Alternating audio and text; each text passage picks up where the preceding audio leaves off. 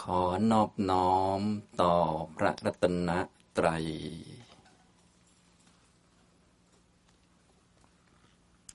กราบนมัสการพระคุณเจ้านะครับ กราบคุณแม่ชีนะครับ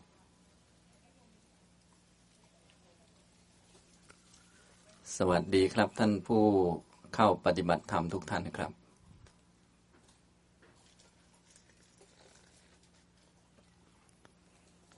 ตอนนี้ก็เป็นช่วงบ่ายของวันที่สองในการเข้ามาปฏิบัติธรรมนะในช่วงบ่ายนี้เราก็เปลี่ยนสถานที่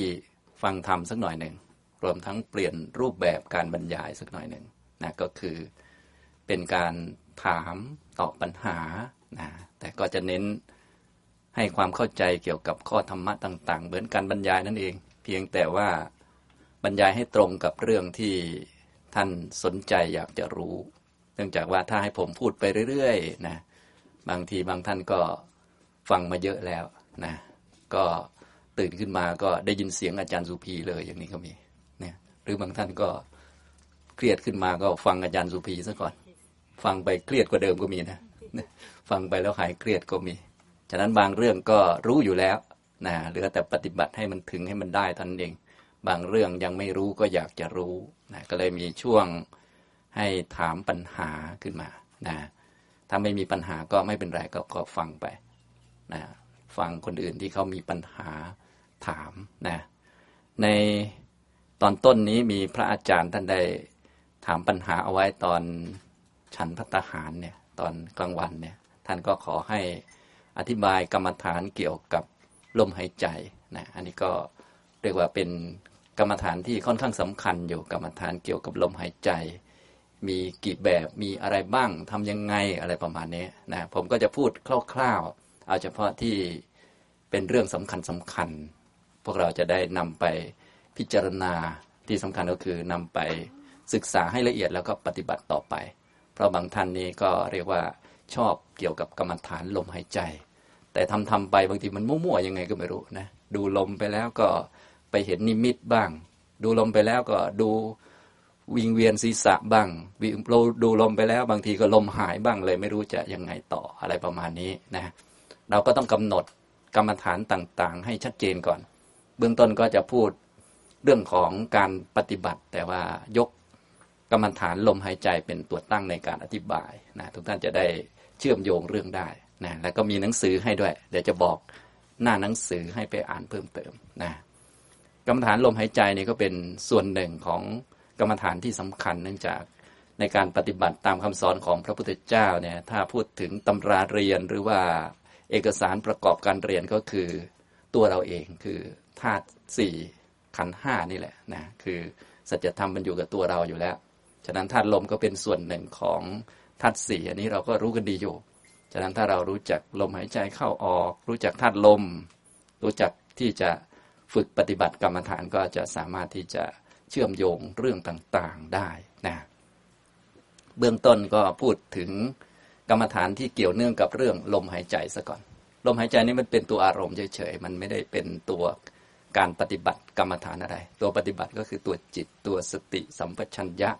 ตัวอริยมรรคมีองค์แปดนะตัวปฏิบัติเนี่ยฉะนั้นเวลาเราพูดถึงการปฏิบัติกรรมฐานเนี่ยเราต้องนึกถึงตัวปฏิบัติ ตัวปฏิบัติก็คือตัวสติ อย่างนี้เป็นตัวหลักเป็นตัวตั้งนะถ้าไม่มีสติถ้าขาดสติก็ไม่ต้องพูดถึงปฏิบัติหรอกเพราะมันไม่มีจะใช้กรรมฐานอะไรมันก็ไม่ได้ปฏิบัติ เพราะว่ามันไม่มีสตินะต้องมีสติผูกจิตไว้กับอารมณ์กรรมฐานทำสติให้ต่อเนื่อง จิตเป็นกุศลต่อเนื่องนะจิตจะได้ปลอดโปร่งสบาย มีสัมปชัญญะปัญญาประกอบ มีสัมมาทิฏฐิมีองค์มรรคประกอบ อย่างนี้เรียกว่าการทำกรรมฐาน ฉะนั้นเวลาทำกรรมฐานนี้ อย่าเพิ่งไปเน้นเรื่องตัวอารมณ์ ให้เน้นเรื่องตัวที่ทำตัวที่ทำกรรมฐาน ถ้าเอาแบบสูงสุดเต็มที่แบบครอบพวกที่ทำทั้งหมดไว้ก็คือพวกโพธิปักขิยธรรมเนี่ยมีชื่ออะไรบ้างอยู่ข้างบนโพธิปักขิยธรรมเจ็ดหมวดสามสิบเจ็ดประการเนี่ยถ้ามีสิ่งเหล่านี้เกิดขึ้นในจิตแล้วพวกนี้เขาจะเป็นตัวกรรมฐานทำชั้นสูงเลยทำให้เกิดญาณเกิดปัญญารู้ความจริงทั้งหมดเลย นะอย่างนี้ทำให้มองทะลุถึงอริยสัจสี่ตัดทำลายกิเลสได้ อันนี้คือลักษณะของตัวธรรมกรรมฐานที่แท้จริงอย่างนี้นะครับอ่าทีนี้เรามาพูดเชื่อมโยงถึงเรื่องลมหายใจเข้าออก อานาปานะนะอานะลมหายใจเข้านะอาปานะลมหายใจออกอานาปานะเราได้ยินอยู่เรื่อยๆนะในกรรมฐานที่เกี่ยวเนื่องกับลมหายใจเข้าออกนี่ก็จะมี หลายกรรมฐานด้วยกัน ผมก็จะพูดให้ฟังสักสี่หรือห้ากรรมฐาน เอาสักห้าก็แล้วกันนะทุกท่านจะได้กำหนดได้ว่าทำแบบไหนเป็นอันไหนนะเบื้องต้นก็ทำให้มันเป็นกายคตาสติก็ได้นะกายคตาสตินี่ก็คือเป็นหลักที่มั่นคงของจิต เนื่องจากจิตยังไงมันต้องเกิดที่กาย จิตของเรานี่มันจะเกิดที่ร่างกายมีที่เกิดของจิตอยู่หกที่เขาเรียกว่าวัตถุหก มีจักขุวัตถุนี่เกิดที่ตา โสตวัตถุเกิดที่หู คานาวัตถุเกิดที่จมูก จิวหาวัตถุเกิดที่ลิ้น กายวัตถุเกิดที่ร่างกาย ทั้งภายในทั้งภายนอก แล้วก็หัตถยวัตถุเกิดแถวแถวคู่หัวใจนะ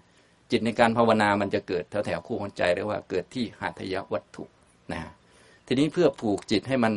อยู่กับร่างกายให้มันไม่เที่ยวไปตามอารมณ์รูปเสียงกลิ่นรสสัมผัส ไม่ไปหารูปสวยๆ ราะในโลกเรานี่มันมีทั้งรูปสวยไม่สวย ถ้ามันไปหารูปสวยๆ พอเจอของไม่สวยมันก็จะกระทบกระทั่งเรียกว่ามีปฏิฆะจิตมันก็ฟุ้งซ่านนะที่จิตเราฟุ้งซ่านกระจายก็เป็นเพราะว่า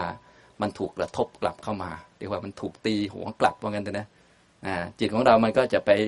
เที่ยวหาฟังเสียงที่เพราะๆแต่ทีนี้โลกของเราเราก็รู้อยู่ มีทั้งเสียงเพราะไม่เพราะ พอเจอเสียงไม่เพราะมันก็เลยดูเหมือนถูกตีหัวปั้งเข้ามานะเวลาเราไปเจอคนนั้นคนนี้นะ เราพูดอะไรให้เขาฟังเราก็อยากให้เขาเชื่อฟังเรา อยากให้เขาอ่อนน้อมถ่อมตน พอเขาไม่อ่อนน้อม เขาว่ากลับคืนมาอย่างนี้เราก็หงอยกินเลยง่อยกินเลยถูกกระทบนะจิตมันก็จะฟุ้งซ่าน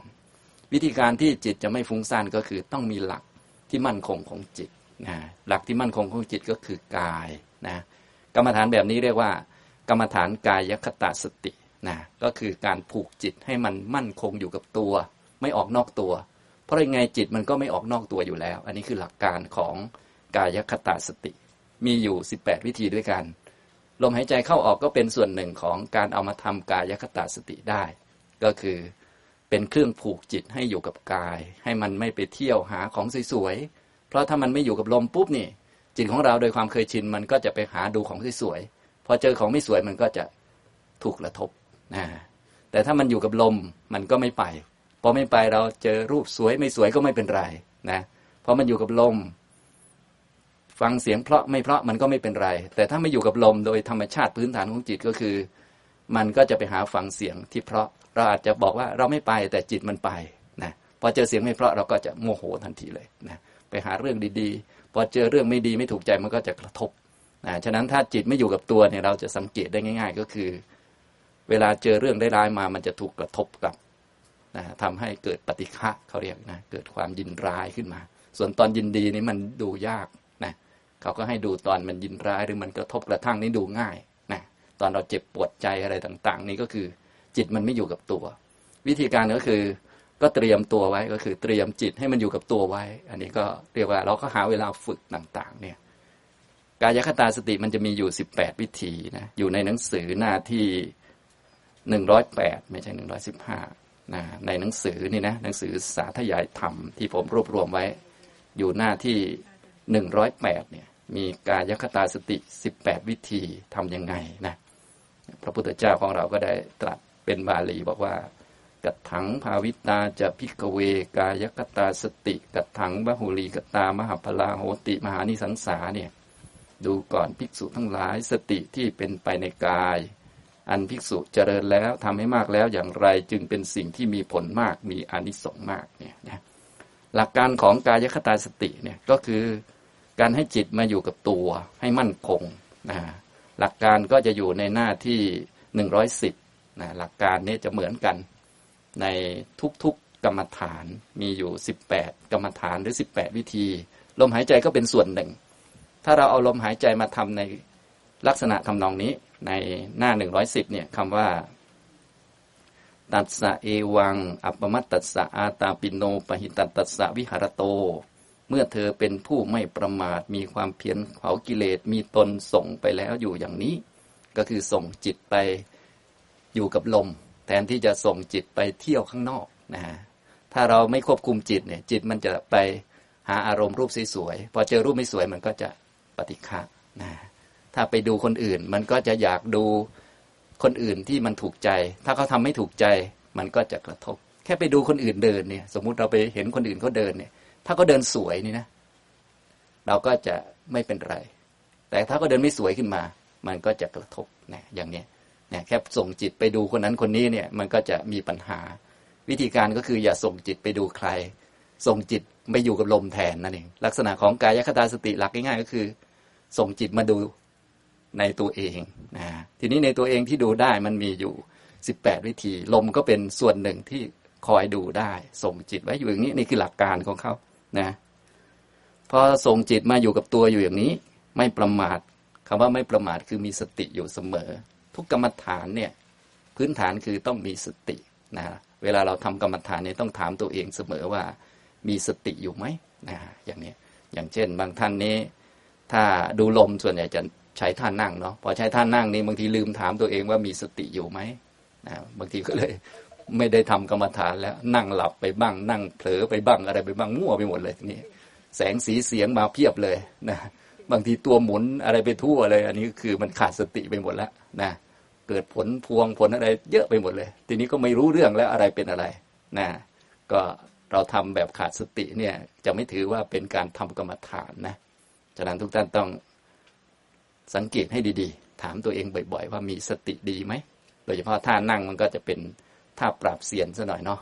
ขนาดเซียนยังโดนปราบนะท่านั่งเนี่ย พวกเรานี่เป็นเซียนไหมเนี่ย ขนาดท่าเดินยังขาดสติ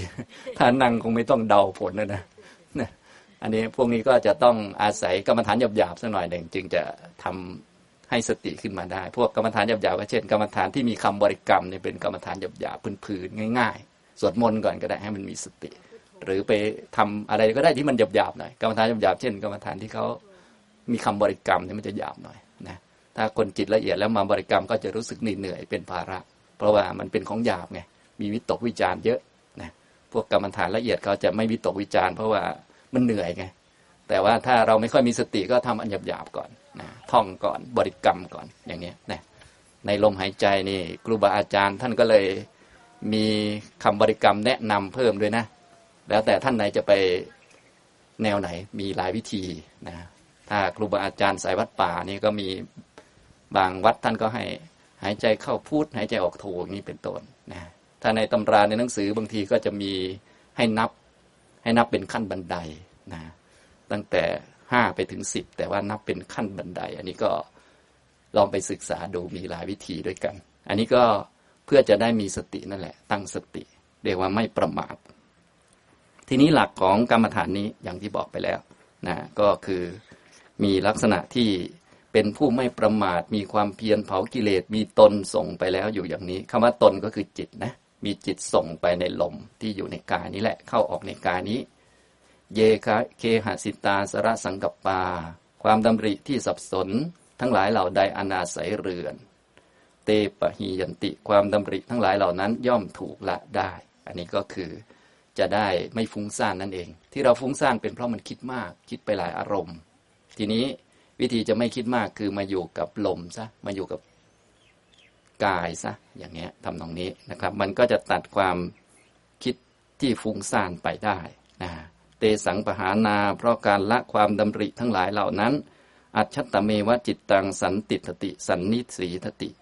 จิตอันเป็นไปภายในตนเท่านั้นย่อมตั้งมั่นดำรงคงที่ อันนี้ก็คือ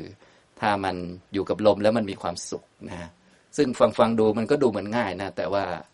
ท่านที่เคยฝึกมาแล้วก็คงจะรู้ว่ามันไม่ง่ายขนาดนั้นพอพอมานั่งจริง โอ้โห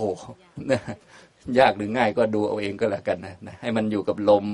อยู่กับตัวเอง อยู่กับตัวเองก็คืออยู่กับลม อยู่กับจิตของตัวเองให้จิตอยู่กับลมนะอันนี้ลมเข้านี่ลมออก นี่ลมออกยาว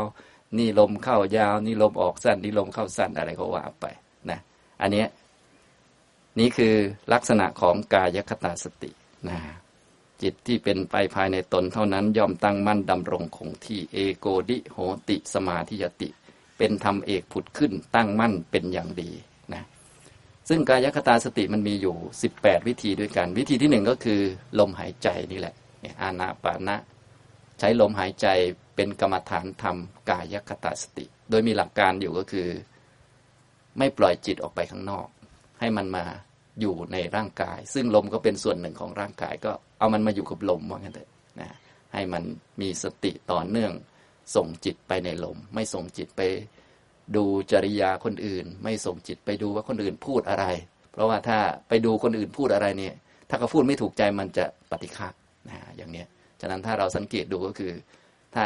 รู้สึกว่าคนอื่นพูดแล้วเราไม่ถูกใจแสดงว่าเราส่งจิตไปในคำพูดชาวบ้านนะวิธีการก็คือ เวลาเดินก็ใช้ได้ แต่ว่าลมมันจะไม่ปรากฏชัดนะมันสู้ทำอันอื่นไม่ได้ เพราะว่าในกายคตาสติมันมีหลายหมวด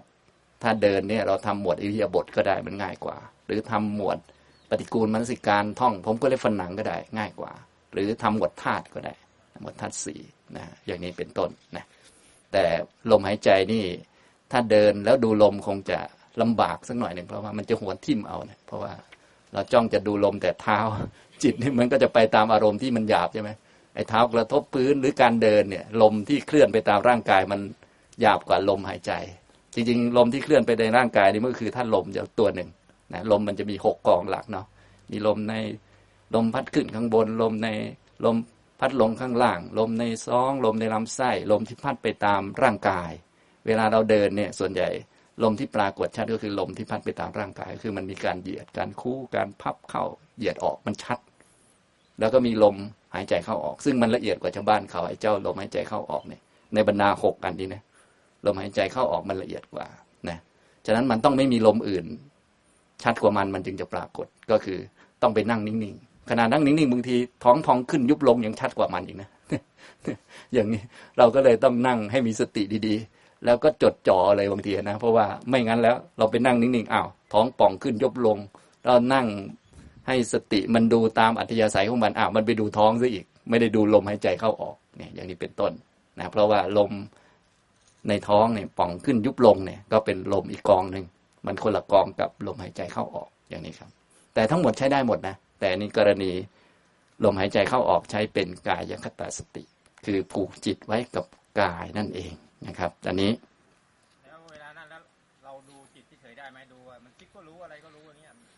อันนี้ก็เป็นกรรมฐานอีกกรรมฐานหนึ่งคนละอันกัน ตอนนี้กำลังพูดถึงกรรมฐานลม เอาตัวลมเป็นกรรมฐานนะอย่างนี้จะได้เข้าใจหลักนะพอเราเข้าใจหลัก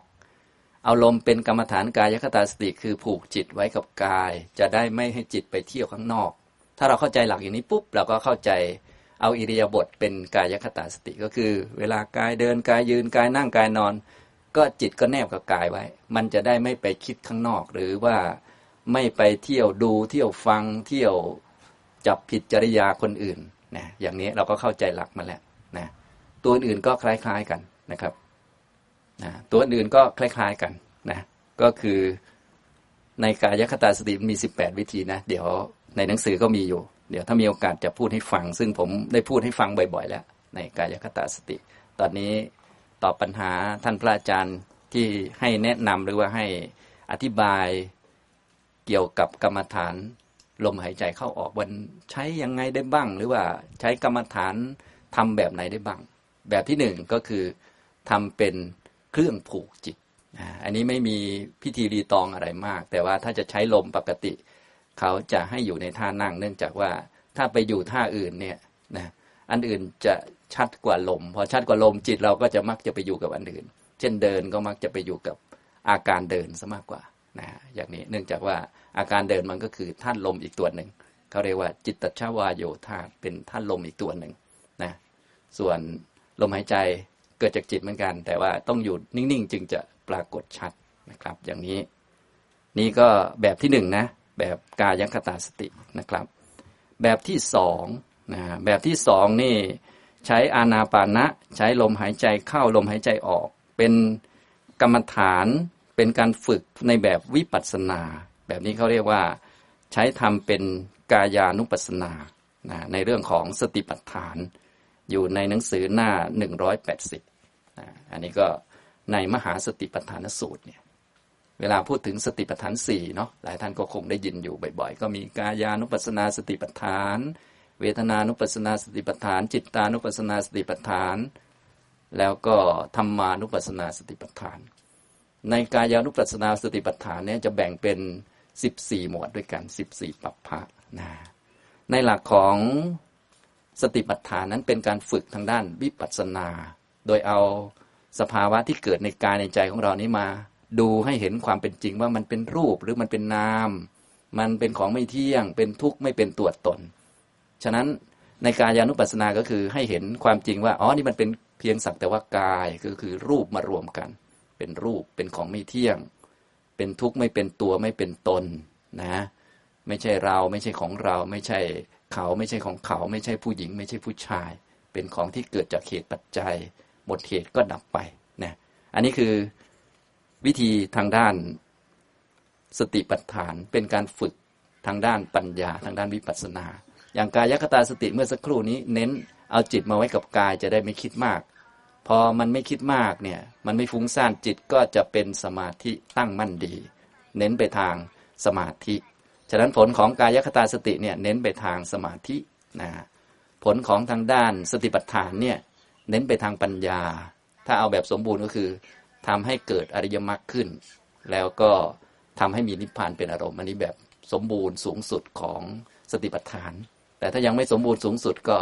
ทำเป็นวิปัสสนาในเบื้องต้นเพื่อละ อภิชาและโทมนัสในโลก ยังไม่ต้องถึงกับขนาดได้มรรคก็ได้ แต่ว่าจุดสุดท้ายของท่านก็คือจะให้มรรคเกิดขึ้น ก็หมายถึงว่าเราทำสติปัฏฐานข้อใดข้อหนึ่งหมวดใดหมวดหนึ่ง ก็เพื่อทำให้มรรคเกิดนั่นเองนะทำตรงนี้นะครับ ทีนี้เอาลมหายใจมาทำเป็นสติปัฏฐานหมวดกายานุปัสสนาก็ได้นะในกายานุปัสสนานี้มันจะมีอยู่ 14 หมวดเรียกว่า 14 ปัปพะอยู่ในหน้าที่ 183เนี่ย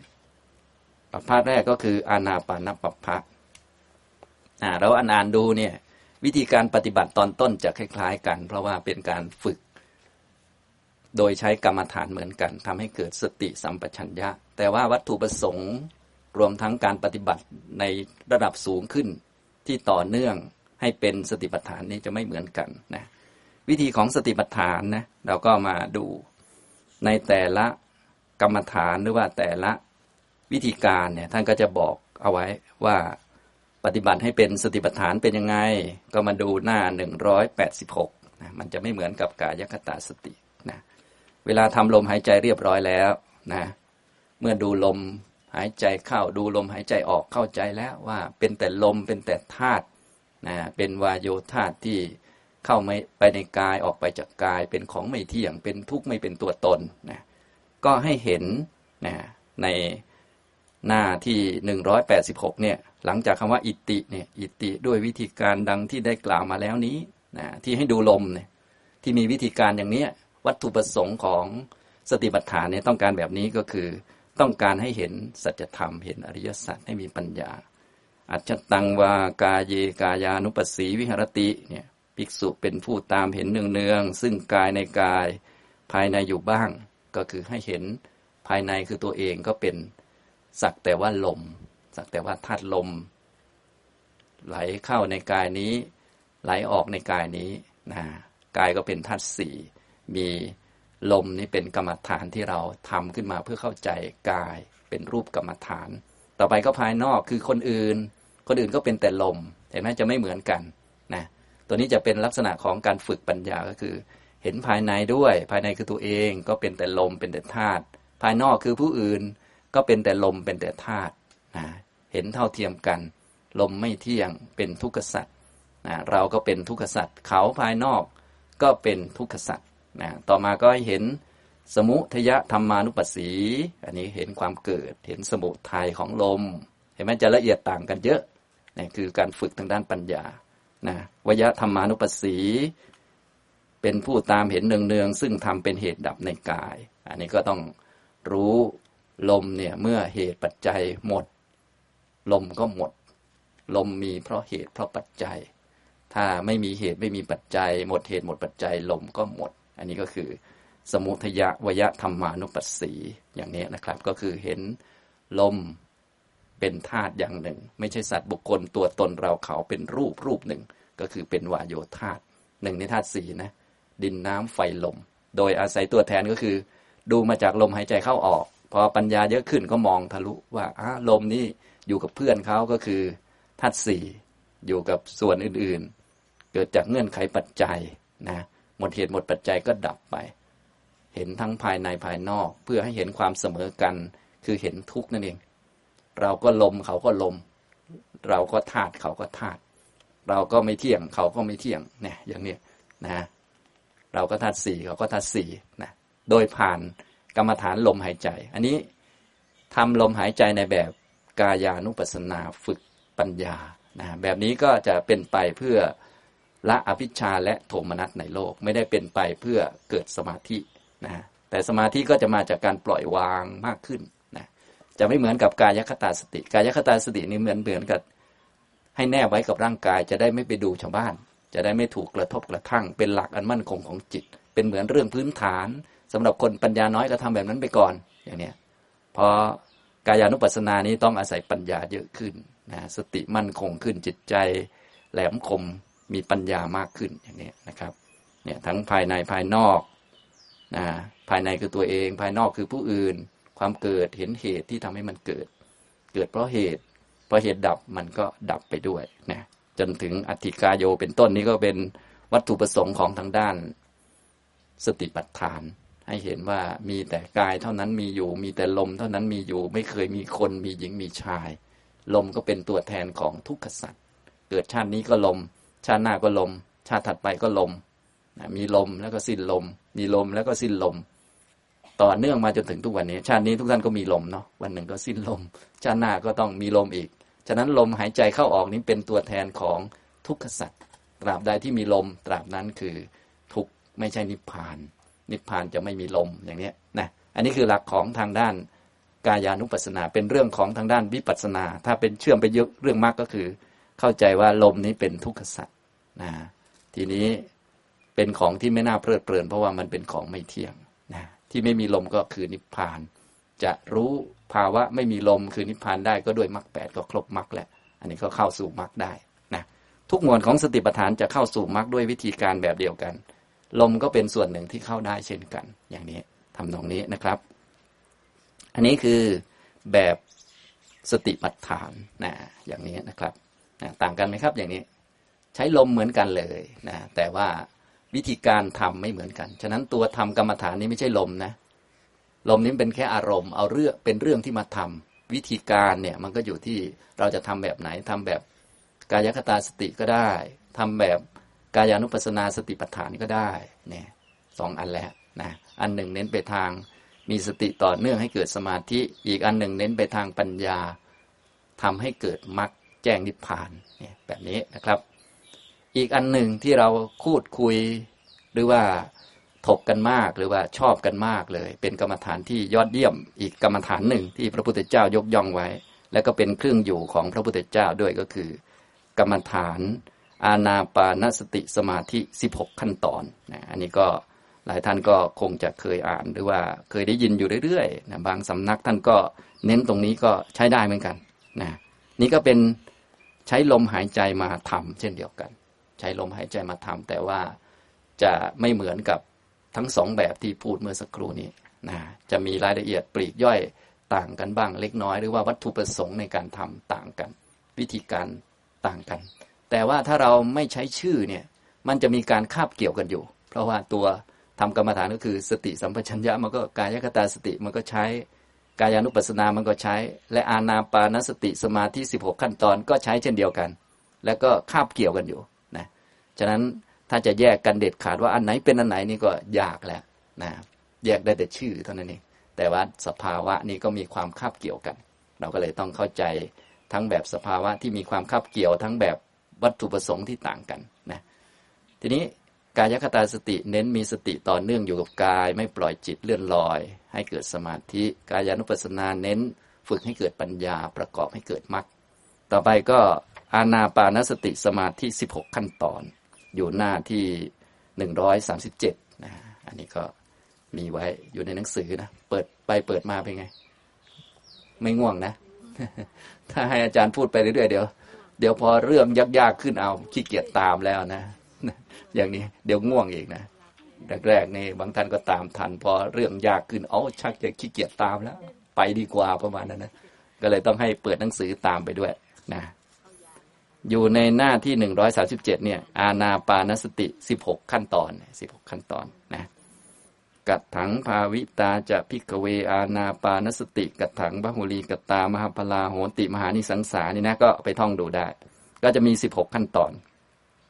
นะในขั้นตอนที่หนึ่งถึงสี่เนี่ยจะมีวิธีการหรือว่าเทคนิคการปฏิบัติเนี่ยคล้าย ๆ กับกายคตาสติ คล้าย ๆ กับกายานุปัสสนานะคล้ายกันเทคนิคก็อย่างที่ผมบอกก็คือ มันมีความคาบเกี่ยวกัน แต่วัตถุประสงค์ต่างกันนะ ในอาณาปานสติสมาธิ 16 ขั้นตอนเนี่ยเน้นการเอาลมหายใจเข้าออกมาทำเป็นกรรมฐานแบบเฉพาะเจาะจงให้สมบูรณ์แบบให้ได้สติปัฏฐานสี่ครบในกรรมฐานเดียวนะถ้าเป็นอย่างในมหาสติปัฏฐานสูตรเนี่ย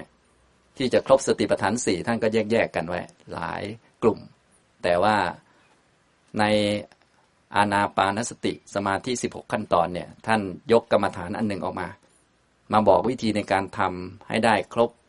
สติปัฏฐานสี่ในกรรมฐานเดียว แล้วก็เอาสติปัฏฐานสี่ที่ทำได้เนี่ย เชื่อมโยงทำให้ครบพจชงเจ็ดและทำให้เกิดมรรคคือวิชาขึ้นมา จะคล้ายๆกับกายานุปัสสนา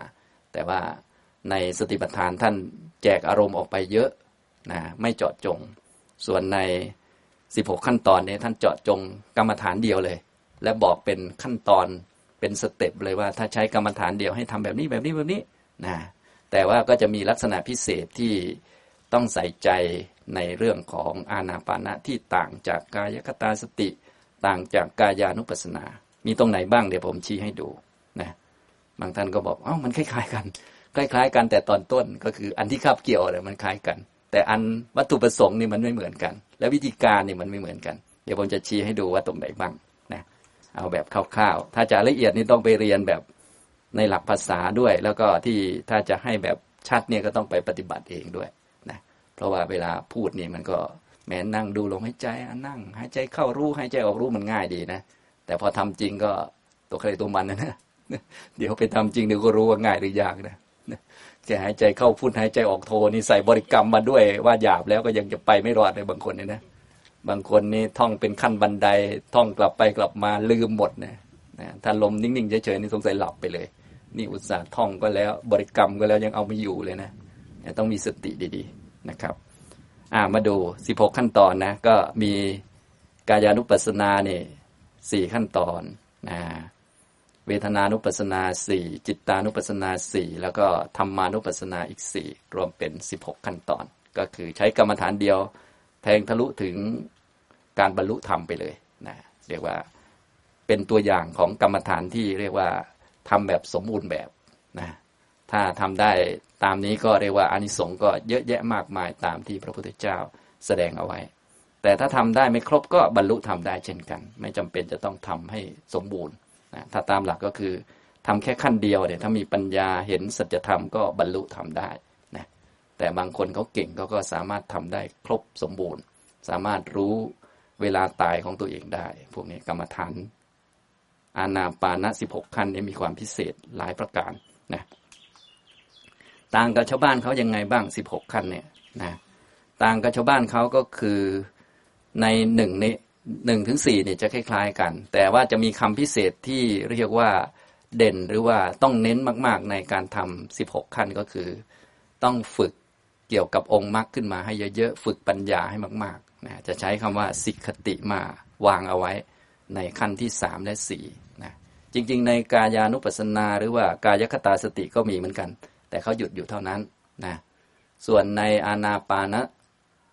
สิบหกขั้นเนี่ยนะก็จะมีปัจชานาติ แปลว่ารู้ชัดคือมีปัญญาพื้นฐานธรรมดาที่รู้จักลม รู้จักลมเกิดลมดับนะมีสติกับปัญญา เป็นตัวหลักอยู่นะทีนี้พอขั้นที่สามขึ้นไป จะมีคำว่าสิกขตินะเดี๋ยวให้ดู สิกขติกับปัจชานาตินี่จะต่างกันหน่อย ปัจชานาตินี่คือปัญญาในแบบที่เป็นองค์มรรคยังไม่ต้องสมบูรณ์ก็ได้ แต่ถ้าสิกขตินี้จะต้องให้มันเพิ่มกำลังยิ่งขึ้น เป็นอธิศีลสิกขาอธิจิตสิกขาอธิปัญญาสิกขาอยู่หน้าที่หนึ่งร้อยสามสิบเก้าตั้งแต่ขั้นที่สามเป็นต้นไป อาณาปานสติขั้นที่สามเนี่ยสัพพกายปฏิสังเวดีอสสิสามีติสิกติย่อมศึกษาเนี่ยนะแปลเป็นไทย หรือว่าไทยดั้งเดิมกว่านั้นก็ย่อมสำเนียกก็ได้นะ ยิ่งงงหนักกว่าเดิม ก็คืออธิศีลสิกขาอธิจิตสิกขาอธิปัญญาสิกขาก็คือมรรคแปดนั่นแหละทำโพธิปักกิยธรรมให้เยอะๆคือเติมปัญญาให้มากๆนั่นเองนะครับ ทีนี้ถ้าท่านไหนเป็นนักบาลีอยู่บ้างเนี่ยก็จะสังเกตได้ไม่ยากก็คือ คำของท่านจะไม่เหมือนกัน ถ้าคำไหนใช้ปัญญาไม่เยอะเขาจะใช้เป็นเอกวจนะ ถ้าคำไหนใช้คำไหนใช้ปัญญาไม่เยอะเขาจะใช้เป็นปัจจุบันการ ถ้าคำไหนเป็นปัญญาเยอะเขาจะใช้เป็นอนาคตการนะดูยังไงอ่ามาอยู่ดูขั้นที่หนึ่งดีคังวาอัสสันโตดีคังอัสสามีติปชานาติ หน้าหนึ่งร้อยสาสิบแปดนี่นะ เมื่อหายใจเข้ายาวย่อมรู้ชัดว่าเรากำลังหายใจเข้ายาว อัศสามีติเนี่ยอัศสามิเนี่ยเป็นคำที่เป็นปัจจุบันการก็คือต้องมีสติและปัญญาพอสมควรจึงทำได้ ไม่ต้องเยอะก็ได้ประชานาติก็คือปัญญานั่นแหละ รู้จักว่าลมเนี่ยมันเป็นธาตุเป็นของไม่เที่ยง เป็นของเกิดดับนะเมื่อลมเข้ายาวก็มีสติตั้งขึ้น แล้วก็มีปัญญารู้ว่านี่ลมมันเข้า ไม่ใช่คน ไม่ใช่ผู้หญิงผู้ชาย อันนี้คือปัจชานาติคือรู้ชัดนะอัศสามินี่เป็นปัจจุบันอาการนะอย่างนี้ในขั้นที่หนึ่งที่สองนี้จะเป็นปัจจุบันอาการนะสังเกตดูนะอาต่อไปขั้นที่สามเขาจะเปลี่ยนการเป็นอนาคตการอันนี้ต้องนักบาลีสักนิดนึงนะถ้าไม่นักบาลีก็ฟังฟังบางท่านก็บอกว่าหมดวัยจะเรียนแล้วนะฟังเอาไว้สัพพกายะปฏิสังเวดี อัศสิตสามีติสิกติ เห็นไหมคำจะไม่เหมือนกัน แต่เดิมเป็นอัศสามิ อันนี้เป็นปัจจุบันการ ต่อไปเป็นอัศสิตสามิ อันนี้เป็นอนาคตการ อนาคตการเป็นคำบ่งชี้ว่าต้องปัญญาเยอะกว่าปกตินะนั่นเองนะหมายถึงว่าถ้าคนทำกายคตาสติปัญญาระดับหนึ่งนะก็พอได้ ถ้าทำกายานุปัสสนา ก็ปัญญาระดับหนึ่งเพิ่มองค์มรรคต่าง ๆ ขึ้นมาก็พอได้ แต่พอมาทำ อานาปานสติ สมาธิ 16 ขั้นตอนเนี่ยปัญญาจะต้องเยอะขึ้นตามไปด้วยกำกับไปด้วยจึงจะได้ผลตามที่ระบุเอาไว้ ถ้าปัญญาน้อยเนี่ยจะไม่ได้ผลนั่นเองนะก็คือใช้คำเป็นอนาคตการเห็นไหมอัศสามินี่เป็นปัจจุบันการนะอัศสิทสามิปัสสิทสามิ อันนี้เป็นอนาคตการ และสิกติก็คือสิกขาสามคือเจริญมรรคให้เยอะขึ้นนั่นเอง อันนี้ ในรูปภาษานะครับ ต่อไปคำทั้งหมดเนี่ยจะใช้เป็นคำแบบนี้หมดหมายคือว่าทำอานาปานะสติสมาธิสิบหกขั้นตอนเนี่ยนะขั้นตอนหลังๆ ตั้งแต่ขั้นที่สามเป็นต้นไปจนถึงขั้นที่สิบหกเนี่ยต้องใช้ปัญญาเยอะใช้ปัญญานำมาก ๆ นั่นเองจึงจะประสบความสำเร็จในอาณาปานะสิบหกขั้นตอนนะอย่างนี้คนไหนมีปัญญาเยอะปัญญาแหลมคมดีก็แนะนำให้ทำกรรมฐานนี้นะครับ นะถ้าคนปัญญาไม่ดีจะงงๆนิดหนึ่งเนื่องจากกรรมฐานลมเนี่ยมันจะประหลาดกว่าชาวบ้าน เวลาท่านท่องในหนังสือเนี่ยจะมีกรรมฐานลมหายใจเท่านั้นที่ต่างจากชาวบ้านก็คือมีท่าเตรียมด้วยท่าบริกรรมด้วย ก็คือระบุหรือว่าล็อกไว้ว่าจะต้องมีสติหายใจเข้ามีสติหายใจออกก่อนนะอยู่ในหน้าที่หนึ่งร้อยสามสิบแปดเนี่ยนะเขาจะล็อกไว้ก่อน ก่อนจะขึ้นขั้นที่หนึ่งเนี่ยเขาจะบอกว่า ปริมุขขังสติง อุปัตเปตวาดำรงไว้แล้ว ซึ่งสติมุ่งตรงต่อกรรมฐานต้องมีสติมั่นคงมาก ๆ โสสโตวะอัสสติ เธอเป็นผู้มีสติอยู่นั่นเทียว ย่อมหายใจเข้าสโตปัสสติ เป็นผู้มีสติอยู่นั่นเทียว ย่อมหายใจออกจริงๆก็เหมือนกับกรรมฐานทั่วไปนั่นแหละคือต้องมีสติจึงจะทำกรรมฐานได้ แต่ว่าอานาปานะถ้าจะทำเป็นสิบหกขั้นตอนนี้พอขั้นตอนหลังๆเนี่ยเนื่องจาก ลมหายใจมันเกิดจากจิต พอจิตละเอียด ลมหายใจมันจะละเอียดตามไปด้วย มันก็เลยต้องใช้ปัญญาเยอะขึ้นกว่าปกตินะไม่อย่างนั้นลมหายใจก็จะหาย หรือบางทีเราก็ต้องเปลี่ยนกรรมฐานไป อย่างเช่น ลมหายเราก็ไปดูจิตแทน ลมหายก็ดูความว่างแทนอย่างนี้แบบนั้นก็คือเราก็เปลี่ยนกรรมฐานไปแล้ว ไม่ได้ดูลมแล้วอย่างนี้ทำตรงนี้ แต่ถ้าจะทำกรรมฐานประเภทลมเนี่ยต้องปัญญาก็ต้องเยอะตามไปด้วยอย่างนี้นะครับ จนถึงนู่นขั้นที่สิบหกเลย อันนี้ ลองไปท่องดูนะครับ อันนี้อีกแบบหนึ่ง เป็นไงครับผ่านไปแล้วสามแบบแล้ว พอรู้เรื่องไหมครับ ก็มีความต่างกัน เมื่อทำยากกว่าปัญญาเยอะกว่าอานิสงส์ก็ต้องเยอะกว่าก็ปกติอานิสงส์มีอะไรบ้างก็ไปอ่านในตำรามีนะอย่างนี้นะครับ ก็เป็นกรรมฐานถ้าพูดภาษาเราก็เป็นยอดของกรรมฐานที่พระพุทธเจ้ายกย่อง แล้วก็เป็นเครื่องอยู่ของพระพุทธเจ้า พระพุทธเจ้าใช้สอยตั้งแต่เป็นพระโพธิสัตว์ เมื่อบรรลุแล้วก็ใช้สอยอันนี้อยู่ เนื่องจากว่าลมเนี่ยมันเป็นสิ่งที่เกิดจากจิต พอจิตละเอียด จิตไม่มีกิเลสลมมันก็บริสุทธิ์สะอาดตามไปด้วย มันก็ใช้เป็นเครื่องอยู่ได้เลย ไม่เหมือนกรรมฐานอื่น ถ้ากรรมฐานอื่นประเภททำพวกผมคนเล็บฟันหนัง ซึ่งเป็นมูลกรรมฐานเนี่ยถ้าเป็นมูลกรรมฐานของพระก็คือกรรมฐานห้ากรรมฐานตะจะปัญจกะกรรมฐานอันนี้เป็นมูลกรรมฐานที่พระท่านได้รับมาตั้งแต่บวชนะกรรมฐานนี้ก็ให้ท่องซะก่อนเป็นกรรมฐานง่าย บริกรรมซะก่อนนะทีนี้พอบรรลุแล้วจิตละเอียดแล้วจะให้ท่องอีกมันก็เป็นภาระเกินไปใช่มานั่งท่อง มันก็เหนื่อยลิ้นห้อยใช่ไหมมีวิตกวิจารอยู่ก็ทิ้งไปเลยนะมาดูกับลมดีกว่านะอย่างนี้ทำนองนี้นะครับ อันนี้ก็คืออย่างที่สามนะต่อไปอย่างที่สี่อย่างที่สี่ก็อย่างที่เราได้คุ้นเคยกัน โดยส่วนใหญ่เวลาเราพูดถึงกรรมฐานเรามักจะนึกถึงการทำสมาธิ แต่ทางคำสอนของพระพุทธเจ้าเวลาพูดถึงกรรมฐานพูดถึงการทำสมาธินี้รวมหมด รวมการปฏิบัติมรรคแปดทำโพธิปักขิยธรรมให้สมบูรณ์ทั้งหมดเนี่ยรวมมาเป็นเรื่องสมาธิ รวมมาเป็นกรรมฐาน เพียงแต่จะแยกละเอียดยังไงก็อีกเรื่องหนึ่งส่วนถ้าเป็นความเข้าใจของเราทั่วไป เวลาพูดถึงกรรมฐานเนี่ยพูดถึงการทำกรรมฐานทำสมาธิเรามักจะนึกถึงการทำความสงบนะข่มนิวรณ์ไว้อะไรต่างๆ อันนี้ก็ ใช้ลมหายใจได้ด้วยเช่นกันอยู่ในกรรมฐาน 40 อันนี้อีกแบบหนึ่งไปเลย อันนี้ทำเพื่อสมาธิข่มกิเลสหรือเพ่งลมหายใจให้จิตสงบ เพื่อให้เกิดเป็นนิมิตขึ้นมาแล้วก็เข้าฌานไป อันนี้อีกแบบหนึ่งนะหลายๆ ท่านได้ยินแบบนี้อยู่เรื่อยๆ เพราะว่าเป็นวิธีที่นิยมพูดถึงกัน แต่จริง ๆ ในพระไตรปิฎกเนี่ยก็มีหลายวิธีเยอะแยะแบบที่ผมยกมาให้ดูเนี่ยส่วนใหญ่ท่านจะเน้นไปที่การ บรรลุธรรมไปเลยนะโดยใช้กรรมฐานต่าง ๆ รวมทั้งลมด้วยนะทำเป็นอาณาปานสติ 16 ขั้นตอนทำเป็นกายานุปัสนาสติปัฏฐานทำเป็นเครื่องผูกจิตกายคตาสติ หรือเนี่ยทำให้จิตสงบ อันนี้เป็นสมถกรรมฐานอันนี้ส่วนใหญ่เราจะได้ยินอันนี้เป็นกรรมฐาน 40 จริงๆ กรรมฐานที่สิบนี่ท่านรวบรวมรุ่นหลังเฉยๆเอามาจากพระไตรปิฎกมาจับรวมกันไว้นะส่วนเทคนิควิธีต่างๆ ก็ ท่านก็รวบรวมมาจากครูบาอาจารย์ที่ท่านทำแล้วได้ผลก็เลยเป็นดูเหมือนเป็นรูปแบบนะอันนี้ก็จะมีวิธีเป็นรูปแบบเป็นเทคนิคชัดๆเลย ว่าทำยังไงบ้างข่มกิเลสยังไงอะไรก็ว่าไปข่มนิวรณ์ยังไง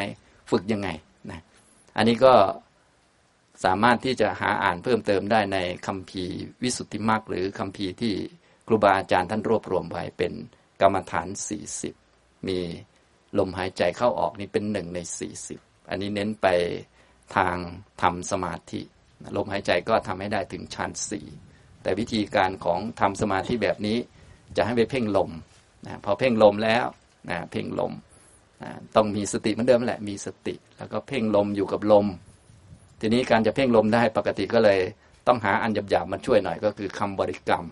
หรือการนับต่างๆ นับหนึ่งหนึ่งสองสองสามสามสี่สี่ห้าห้านับเป็นกันบันได ไม่ทราบท่านไหนเคยนับบ้างเขาจะมีวิธีการ แล้วแต่สำนักมีเยอะแบบนี้นะอันนี้ก็เพื่อจะได้เรียกว่าไม่สนใจอารมณ์ข้างนอกเรียกว่าข่มกิเลสนั่นแหละพูดภาษาเราทำให้จิตมันต่อเนื่องถ้าท่านไหนทำได้นะ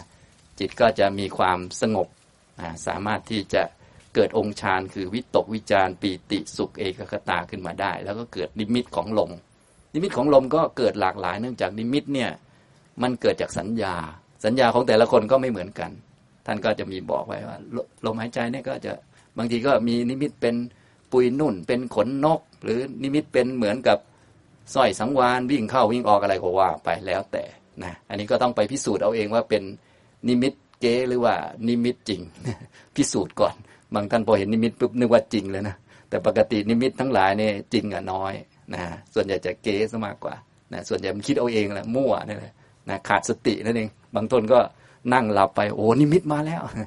แต่อย่างที่บอกนะทำกรรมฐานต้องมีสติต่อเนื่อง ถ้านิมิตมาโดยขาดสติอันนี้มันปลอมแน่นอนอยู่แล้วนะต้องมีสติต่อเนื่องและนิมิตเกิด แล้วก็อยู่กับนิมิตอย่างนั้นนะก็จะเข้าฌานได้ อันนี้เป็นแบบทำสมาธิใช้อานาปานะลมหายใจเข้าออกนะครับ นี่คือที่พูดไปนี้สี่แบบเห็นไหมต่างกันไหมครับเนี่ย ใช้ลมอันเดียวกันแต่วิธีการต่างกัน อันที่หนึ่งกายคตาสติผูกจิตไว้กับลม ไม่ให้มันเที่ยวข้างนอก ไม่ให้มันไปเที่ยวดูชาวบ้านเขา ไม่ให้ไปสนใจว่าคนอื่นเขาพูดอะไรนะได้ยินคนอื่นพูดเหมือนเดิม แต่ว่าอยู่กับลมไว้ นึกถึงลมไว้ อย่างเนี้ยมันก็จะไม่ไปสนใจคนอื่นพูดอะไรพอไม่สนใจคนอื่นพูดอะไร เวลาคนอื่นพูดไม่ถูกใจมันก็จะไม่โมโหละ อันนี้เรียกว่ากายคตาสติ เป็นหลักอันมั่นคงของจิต กายานุปัสสนาเน้นดูความเป็นจริงของกายว่ากายคือส่วนผสมของรูป มีธาตุลมนี่เป็นส่วนหนึ่งของรูป เป็นของไม่เที่ยง ไม่ใช่สัตว์บุคคลตัวตนเราเขา เป็นทุกขสัตว์เกิดจากเหตุปัจจัยหมดเหตุก็ดับนะ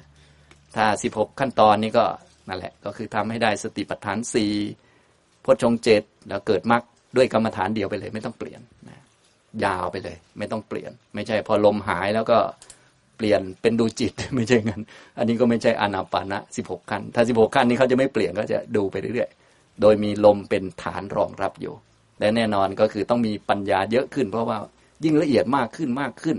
ลมก็ยิ่งละเอียดตามไปเรื่อยๆ จนกระทั่งลมหายอะไรต่างๆเนี่ยนะพวกนี้ก็ต้องมีปัญญาที่แหลมคมในการทำความเข้าใจเรื่องลมอย่างนี้นะครับ อันนี้ 16 ขั้น ส่วนอีกอันหนึ่งที่เราคุ้นเคยกันก็คือ ใช้ลมเป็นกรรมฐานทำให้จิตสงบอยู่ในกรรมฐาน40นะนี้สี่ไปแล้วนะ ทีนี้แถมอีกสักอันหนึ่งแถมอีกสักอันหนึ่งนะก็คือลมเนี่ยเป็นส่วนหนึ่งของธาตุสี่นะทำเป็นกายคตาสติก็ได้ทำเป็นกายานุปัสสนาก็ได้นะ ได้หมดเลยทำเป็นกรรมฐานธาตุธาตุมนสิการก็ได้ทำเป็นวิปัสสนาอะไรได้หมดแหละ พวกกรรมฐานธาตุสี่นี่มันเป็นกรรมฐานที่เรียกว่า เป็นกรรมฐานพื้นฐานนะแต่ว่าในธาตุสี่ธาตุที่เป็นพื้นฐานจริง ๆ ก็คือธาตุดินเป็นโครงอยู่ ส่วนใหญ่มูลกรรมฐานท่านเลย ให้เป็นกรรมฐานธาตุดิน อย่างเช่น ผมก็เล็บฟันหนังหนังผมเล็บฟันผมนี่เป็นกรรมฐานธาตุดิน หรือบางทีก็ให้ดูกระดูกท่องกระดูกกระดูกเป็นต้น อันนี้ก็คือกรรมฐานธาตุดิน เนื่องจากธาตุดินนี้เป็นเป็นง่ายกว่าเขาอะพูดภาษาเราเป็นก้อนเป็นแท่งเป็นที่รวม ส่วนใหญ่ ครูบาอาจารย์เวลาให้กรรมฐานก็ กุลบุตรไม่เก่งก็ให้กรรมฐานมูลกรรมฐานก็ให้ง่ายๆก่อน ส่วนใหญ่ก็จะเป็นกรรมฐานธาตุดิน แต่บางที่บางแห่งก็ให้กรรมฐานธาตุลมนะกรรมฐานธาตุลมลมหายใจนี่ก็เป็นส่วนหนึ่งของธาตุลม เราสามารถที่จะดูลมหายใจเป็นธาตุได้ธาตุลมมีหกธาตุเมื่อกี้เห็นไหมนะธาตุลมมีหกส่วน มีลมพัดขึ้นข้างบน ลมพัดลงข้างล่าง ลมในท้อง ลมในลำไส้ ลมที่พัดเคลื่อนไหวไปตามอวัยวะส่วนต่างๆ ของร่างกาย แล้วก็ลมหายใจเข้าออก ลมหายใจเข้าออกก็สามารถนำมาพิจารณาเป็นธาตุได้ เป็นธาตุลมนะเขาเรียกว่าจตุธาตุวัฏฐานก็คือการกำหนดแยกแยะธาตุสี่นะกำหนดยังไงธาตุเนี่ยจะมีลักษณะวิธีการกำหนดก็คือ ให้เห็นว่ามันเป็นแค่สักว่าธาตุปราศจากสัตว์บุคคลตัวตนเราเขา ว่างจากสัตว์บุคคลตัวตนเราเขาอันนี้นะก็จะหยิบส่วนใดส่วนหนึ่งมาพิจารณาก็ได้ได้หมด ฉะนั้นเราก็หยิบลมมาก็ได้ ลมก็เป็นธาตุนะเป็นของที่ปราศจากสัตว์บุคคลตัวตนเราเขา อันนี้ก็มองลมหายใจเข้าออกเป็นวายโยธาตุมีลักษณะเคลื่อนไหวเป็นธาตุลมอย่างนี้ทำนองนี้ก็เหมือนกับธาตุอื่น อย่างเช่นธาตุดินเนี่ยเรามองเส้นผมเป็นธาตุดินก็ได้ เส้นผมเนี่ย ไม่มีสัตว์บุคคลตัวตนอยู่ในเส้นผม มันเป็นธาตุดินเป็นของแข็ง ไม่มีตัวตนบุคคลอยู่ในลม ลมมันเป็นวายโยธาตลมหายใจเข้าออกเป็นวายโยธาตมีลักษณะเข้าและออก ไม่ใช่สัตว์บุคคลตัวตนเราเขา อันนี้ก็เรียกว่ากรรมฐานแบบธาตุเห็นไหมมุมมองต่างกันนะอย่างนี้นะครับ ในการแจกแจงเรื่องธาตุก็แล้วแต่ว่าปัญญามากปัญญาน้อย ถ้าปัญญามากก็มองคลุมคลุมรวมรวม ไม่ต้องแยกแยะ เยอะมองไปที่ลักษณะ ดินก็มีลักษณะแข็งอ่อน ถ้าแข็งเยอะก็ดินเยอะ ถ้าอ่อนหน่อยก็ดินน้อยหน่อยน้ำเยอะหน่อยนะก็จับดูโอ้นี่ดิน อย่างเนี้ยจับเป็นก้อนก้อนแท่งแท่งแข็งกระด้างนะถ้าเป็นน้ำก็เอิบอาบซึมซาบเกาะกลุ่มนะเอิบอาบเกาะกลุ่ม ไหลเกาะกลุ่ม ถ้าเป็นน้ำเยอะมันก็ไหลเหมือนกับแม่น้ำนะในเลือดเราน้ำมันเยอะมันก็เป็นของไหลได้ นะถ้าส่วนใหญ่ส่วนไหนที่น้ำมันน้อยมันก็เกาะกลุ่มให้เป็นก้อนเดียวกัน อย่างร่างกายของเรานี่มันก็มีน้ำซึมอยู่ทำให้ก้อนร่างกายเราเป็นก้อนหนึ่งก้อน อันนี้ก็คืออนุภาพของน้ำไฟก็เย็นร้อนนะลมก็เคร่งตึงไหวอย่างนี้นะลมหายใจก็เป็นส่วนหนึ่งของลมเห็นไหม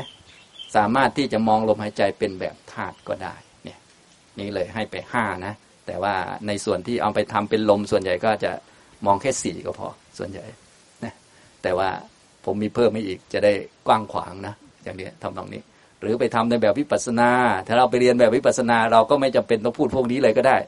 เพราะว่าวิปัสนาเขาก็ให้ดูขันห้าขันห้าก็มีรูปประขันรูปประขันก็คือ มหาภูตรูปสี่กับรูปที่อาศัยมหาภูตรูปสี่มหาภูตรูปสี่ก็มีท่านลมอยู่ในนั้น ลมก็มีลมหายใจอยู่ในนั้น ก็เป็นอารมณ์ของวิปัสนาไปเลยนะอย่างนี้ก็เป็นรูปอย่างหนึ่ง เป็นของไม่เที่ยง เป็นทุกข์ไม่เป็นตัวตน อย่างนี้นะครับ อันนี้ได้แจกแจงเรื่องกรรมฐานที่เกี่ยวกับลมหายใจเข้าออกให้ฟังนะพอพอเข้าใจบ้างไหมครับนะบางท่านบอกว่าโอ้โหเข้าใจมากเลย เปิดหนังสือเพียบเลยนะเปิดให้ดูแต่หัวข้อเฉยๆส่วนรายละเอียดก็ลองไปอ่านดู จะได้รู้ว่าเออมันมาจากตรงไหนนะอย่างนี้นะครับ มีท่านไหนจะถามอะไรไหมครับ นี่ตอบคำถามพระอาจารย์ท่านต้องการให้อธิบาย กรรมฐานเกี่ยวกับท่านลมว่าเออมันมันใช้อะไรต่างกันยังไงบ้างอะไรต่างเนี้ยนะครับ เชิญครับขออนุญาตเรียนถามนะคะว่า ลมลมเนี่ย เวลาเราหายใจเข้าสั้นหายใจเข้ายาวอะไรเงี้ยนะคะ เราจำเป็นไหมว่าเราจะต้องนึกคิดไปด้วยขณะที่เราใช้ลมหายใจในการทำสมา อ่าอันนี้อยู่ที่สตินะถ้าเรามีสติดีเราก็ไม่ต้องนึกไม่ต้องใช้คำคำบริกรรมต่าง ๆ เนี่ยมันเป็นของที่ค่อนข้างหยาบเพราะว่ามีวิตกวิจารณ์ ทีนี้ของที่หยาบมันก็จำเป็นสำหรับคนที่สติยังน้อย ถ้าไม่มีตัวดึงเนี่ย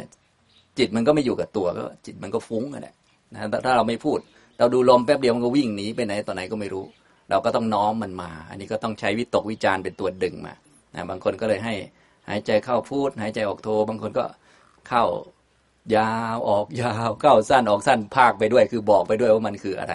เพราะตามหลักของลมโดยพื้นฐานมันก็จะมีอยู่สี่ลมด้วยกัน มีลมหายใจเข้ายาว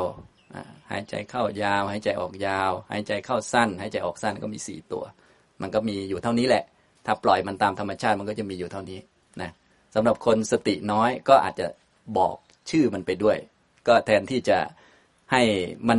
มีเวลาว่าง เพราะว่าถ้ามันว่างมันจะไปคิดเรื่องอื่น มันเดี๋ยวมันหนีไปจากลมเนี่ยถ้าคนสติดีนี่มันก็เชื่องใช่ไหมลิงเชื่องมันก็หายากอยู่เหมือนกัน ก็ลองดูลิงคือจิตของเราว่ามันเป็นยังไง บางคนนี่แหมดูสบายๆไม่ต้องใช้คำบริกรรมอะไรนะ สบายแป๊บเดียวคิดไปโน่นนี่นั่นเยอะแยะ มีลมเข้าเสร็จแล้วมันปล่อยช่วงมันพอปล่อยช่วงมันก็คิดไป เพราะตอนลมเข้าเกิดขึ้นลมเข้าดับไปมันจะมีช่องว่าง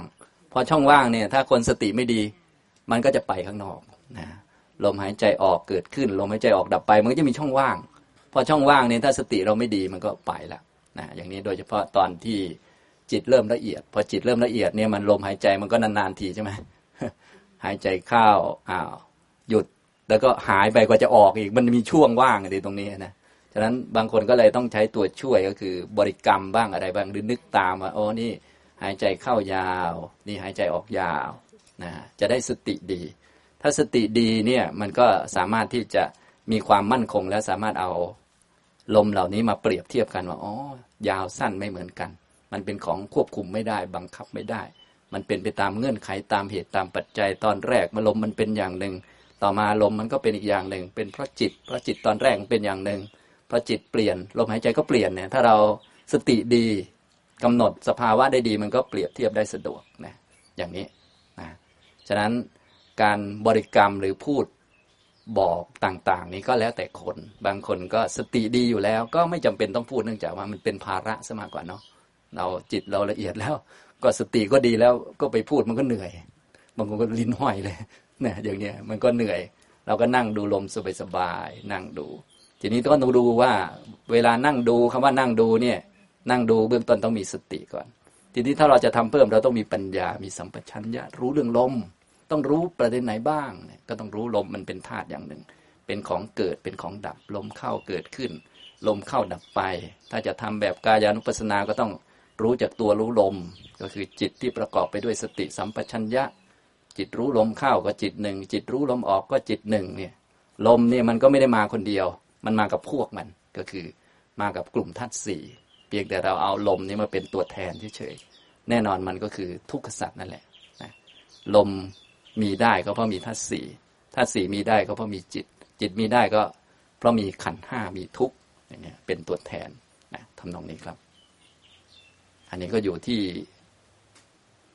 สติปัญญาเป็นหลักเนาะนะส่วนเรื่องของการรู้สั้นรู้ยาว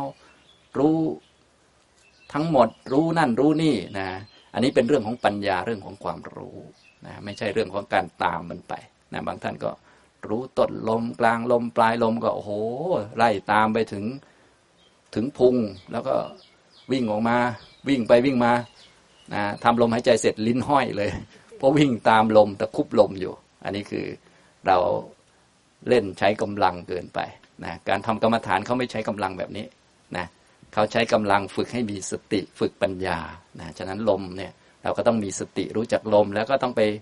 มีปัญญากำหนดดูว่าเอ๊ะลมมันปรากฏชัดตรงไหน แล้วก็ไปดูตรงนั้นนะส่วนใหญ่ลมมันก็จะปรากฏชัดบริเวณโพรงจมูกแล้วก็ดูตรงนั้น แล้วก็ฝึกปัญญานะอย่างนี้ฝึกปัญญาท่านก็เลยบอกว่า ให้นึกถึงว่าอย่างเช่น เวลามีคนไกวเปลนะคนไกวเปลนี่ก็อยู่ตรงกลางนี่แหละ ไม่ต้องตามไปข้างซ้าย ไม่ต้องตามไปข้างขวา ก็รู้อยู่ว่า เปลมันลอยไปข้างไหน แต่อยู่ตรงกลาง เหมือนเรามีสติตั้งมั่นอยู่ที่บริเวณลมกระทบนะจุดสัมผัสที่ลมกระทบที่ปรากฏชัดสำหรับเรานั่นแหละ แล้วก็ฝึกปัญญาก็จะรู้ว่าอ๋อมีลมเข้ายาวออกยาวสั้นออกสั้น โดยไม่ต้องไปนับอะไร แค่เราดูอยู่เฉยๆแล้วก็ประกอบปัญญาเข้ามาสังเกตดู หรืออุปมาเหมือนยามเฝ้าประตูนะมีคนเข้าหมู่บ้านมาก็แลกบัตร เขาเข้าไปเราก็ไม่ต้องไปตามดูเขา เดี๋ยวเขาออกมาอีกทีนึงเขาแลกบัตรอีกทีนึง ถ้าเขาอยู่นานเราก็รู้เองว่า อันนี้เขาอยู่ยาว ถ้าเขาแป๊บเดียวออกมาก็รู้เองว่าเขาอยู่สั้น อันนี้ก็เน้นวิธีฝึกปัญญาไหมไม่เน้นเพียรไปตามมัน แต่เน้นเพียรฝึกสติ เพียรฝึกปัญญาอย่างนี้พอเข้าใจไหมครับ ทำตรงนี้นะ วิธีการของการทำกรรมฐานก็เลยต้องมีเครื่องมือหลักๆ ที่ต้องใช้ในการทำกรรมฐานก็คือสติกับปัญญา ความเพียรก็เป็นการเพียรฝึกสติ เพียรฝึกปัญญา ผ่านกรรมฐาน ไม่ใช่เพียรทำกรรมฐานนะบางท่านก็เพียรทำกรรมฐานนะคำพูดนั้นมันได้ แต่ว่าต้องหมายถึงเพียรประกอบสติให้มันเยอะขึ้น เพียรประกอบปัญญาให้มันเยอะขึ้น อย่างนี้ทำนองนี้ เพียรประกอบมรรคประกอบโพธิปัจจยธรรมอย่างนี้นะครับ มีมีท่านไหนสงสัยไหมครับทุกสิ่งทุกอย่างที่เราเห็นเนี่ย มันคือสิ่งเดียวเลยไหมครับคือธาตุอย่างเดียวเลยไหมที่เราเห็นทั้งหมดทั้งสิ้นเนี่ยอ่าทุกท่านพระอาจารย์ถามว่าทุกสิ่งทุกอย่างที่เราเห็นเป็นธาตุอย่างเดียวเลยไหมอ่า ถ้าพูดในแง่ความเป็นธาตุมันก็ถูกต้องแล้วนะก็คือธรรมะเนี่ยเราจะพูดในแง่มุมไหนก็ได้แล้ว แต่เราก็ต้องแยกเป็นเรื่องๆไปนะถ้าจะพูดเรื่องธาตุเนี่ย มันก็จะ พูดได้หลายแง่หลายมุมแล้ว แต่เราจะแยกแบบไหน ถ้าทุกอย่างเป็นสักวาธาตุอันนี้คือเราพูดอันเดียวไปเลยธาตุหรือธรรมะเนี่ยมันคืออันเดียว คือสภาวะที่ปราศจากสัตว์บุคคลตัวตนเราเขา สภาวะที่ปราศจากสัตว์บุคคลตัวตนเราเขาเป็นของมีจริง ๆ เลย โดยภาวะของมัน โดยไม่ต้องมีคนมีหญิงมีชายอะไรเลย อันนี้เขาเรียกว่าธาตุพูดอันเดียวเลยก็ได้ ทุกอย่างเป็นแต่ธาตุจบเลยอย่างนี้นะก็ทุกข์ก็เป็นธาตุเนาะนิพพานก็เป็นธาตุ มรรคแปดก็เป็นธาตุก็จบเลย ปราศจากสัตว์บุคคลตัวตนเราเขา อันนี้พูดอันเดียว แต่พูดแบ่งเป็นสองก็ได้ เป็นสังคตะธาตุอสังคตะธาตุอันนี้เริ่มแบ่งแล้ว เพื่อจะได้เข้าใจความหมายมันให้ชัดเจน ก็ภาวะที่ปราศจากสัตว์บุคคลตัวตนเราเขามีลักษณะเป็นของตนนั่นแหละ บางส่วนเนี่ยมันอาศัยเงื่อนไขปัจจัย มีเหตุปัจจัยปรุงแต่งหรือว่ามีอิทธิพลต่อมันทำให้มันเป็นอย่างนั้นอย่างนี้ อันนี้เขาเรียกว่าสังคตะธาตุนะ อีกอันหนึ่งก็คืออสังคตะธาตุก็เป็นธาตุเหมือนกัน ปราศจากสัตว์บุคคลตัวตนเราเขาเหมือนกัน แต่ว่าไม่ต้องอยู่ภายใต้เงื่อนไขปัจจัยปรุงแต่งเนี่ยเห็นไหมก็จะเป็นอย่างนี้ ขยายออกไปเรื่อยๆนะแล้วก็สามารถที่จะนำเรื่องธาตุที่พระพุทธเจ้าทรงแสดงไว้มาพิจารณาได้หลายแง่หลายมุมแล้ว แต่ว่าพระองค์ทรงแสดงให้เหมาะกับใคร หรือตอนไหน อย่างเช่น แสดงเป็นธาตุสีอันนี้สำหรับนักกรรมฐานเบื้องต้นเนี่ยคนจะรู้จักธาตุสี ดินน้ำไฟลมนะเนื่องจากว่าที่มีสิ่งต่างๆ ปรากฏออกมาได้เนี่ยมาจากธาตุสี่ถ้าไม่มีธาตุสี่สิ่งต่างๆ จะปรากฏออกมาไม่ได้ ถ้ามีแต่วิญญาณเนี่ยมันมันก็ปรากฏไม่ได้เพราะวิญญาณเป็นตัวรู้ ถ้ามีแต่ระบบประสาท มีแต่ประสาทตาประสาทหู มันก็ปรากฏออกมาไม่ได้นะฉะนั้นธาตุสี่เนี่ยมหาภูตรูปเนี่ยมันเป็นตัวที่ทำให้สิ่งต่างๆ ปรากฏออกมาได้นะอย่างนี้ท่านก็เลย ถ้าพูดถึงการปฏิบัติวิปัสสนาเบื้องต้นสำหรับคนทั่วไปท่านจึงให้รู้ธาตุสี่ก่อน แล้วก็รู้จักวิญญาณที่อาศัยธาตุสี่อยู่นะเพื่อให้เข้าใจธาตุองค์รวมทั้งหมดนะถ้าพูดในแง่นี้ธาตุสี่ก็เป็นของที่เรียกว่าหยาบหยาบเป็นของธาตุตั้งต้นทำให้สิ่งต่างๆ ปรากฏ ถ้าขยายออกมาก็เป็นธาตุหกเนี่ยธาตุหกก็มีดินน้ำไฟลมนะฮะธาตุสี่ แล้วก็มีรูปอาศัยที่เป็นตัวแทนก็คืออากาศช่องว่างของธาตุสี่แล้วก็มีวิญญาณธาตุก็เป็นธาตุหกนะอย่างนี้แล้วก็สามารถขยายเป็นแง่มุมอื่นอีกหลากหลาย เยอะแยะมากมาย ทุกสิ่งทุกอย่างก็เป็นธาตุหมดเลย แบ่งเป็นกี่หมวดก็ได้ เมื่อกี้ก็บอกแล้วเป็นหนึ่งก็ได้ เป็นสองบางทีก็เป็นสามนะกามธาตุรูปธาตุอรูปธาตุอย่างนี้ก็คือภพภูมิต่างๆ ก็มีแต่ธาตุไม่มีคนเลย ไม่มีผู้หญิงผู้ชายอย่างพวกเราอยู่เนี่ย เขาก็เรียกว่ากามธาตุ นะกินข้าวอาบน้ำล้างหน้า แปลงฟันเนี่ย ติดรูปเสียงกลิ่นรสสัมผัสเนี่ยก็ไม่มีคนนะมีแต่ธาตุเรียกว่าลักษณะนี้เป็นลักษณะของกามธาตุพวกพรหมโลกไปนั่งอยู่มีสมาธิก็เรียกว่า รูปธาตุอย่างเงี้ยก็มีแต่ธาตุนะกามธาตุรูปธาตุอรูปธาตุอันนี้ธาตุสามธาตุสี่ธาตุหกถ้าเอาแบบองค์รวมแบบสมบูรณ์แบบอภิธรรมนะ แบบเมื่อกี้พูดแบบสุตันตะ แล้วแต่ว่าพระพุทธองค์จะแจกแจงแง่มุมไหน ถ้าพูดแบบอภิธรรมแบบขยายละเอียดไป ก็จะเป็นธาตุสิบแปดนะหลายท่านอาจจะเคยได้ยินนะธาตุสิบแปดนี่ก็เรียกว่าเยอะแล้ว ก็ตามทวารหกทวารละสามทวารละสามมีจักขุธาตุนะชนกับรูปธาตุเกิดอีกธาตุอีกตัวหนึ่งคือจักขุวิญญาณธาตุมีโสตะก็เป็นธาตุเห็นไหมมีแต่ธาตุ ชนกับเสียง เสียงนี่ก็เป็นธาตุมาชนนะแล้วก็ทำให้เกิดธาตุอีกตัวหนึ่งเป็นธาตุรู้คือโสตะวิญญาณธาตุเนี่ยก็ไปอย่างนี้ มีมโนมโนธาตุมีสุขทุกข์มีความคิดความนึกเป็นธรรมธาตุชน กับมโนธาตุเกิดมโนวิญญาณธาตุเนี่ยเห็นไหมมีแต่ธาตุไม่เคยมีคนเลยอย่างเนี้ยนะครับ นี่คือถ้าพระอาจารย์บอกว่า เออ ใช่ไหมที่บอกว่ามีแต่ธาตุก็ถูกแล้วนะ อย่างนี้คือพูดในแง่มุมของธาตุนะครับนะก็รวมหมดเลยนะเรื่องของธาตุเนี่ยมันก็จะกว้างกว่าเรื่องของขัน เพราะขันเนี่ยจะเอาเฉพาะสิ่งที่มันเป็นกองของทุกเป็นก้อนของทุกมันจะต้องมารวมกัน เป็นกลุ่มเป็นกองนะก็ตัวที่มารวมกันได้ก็คือขันห้ามารวมกันครั้งแรกก็เรียกว่าเกิด มา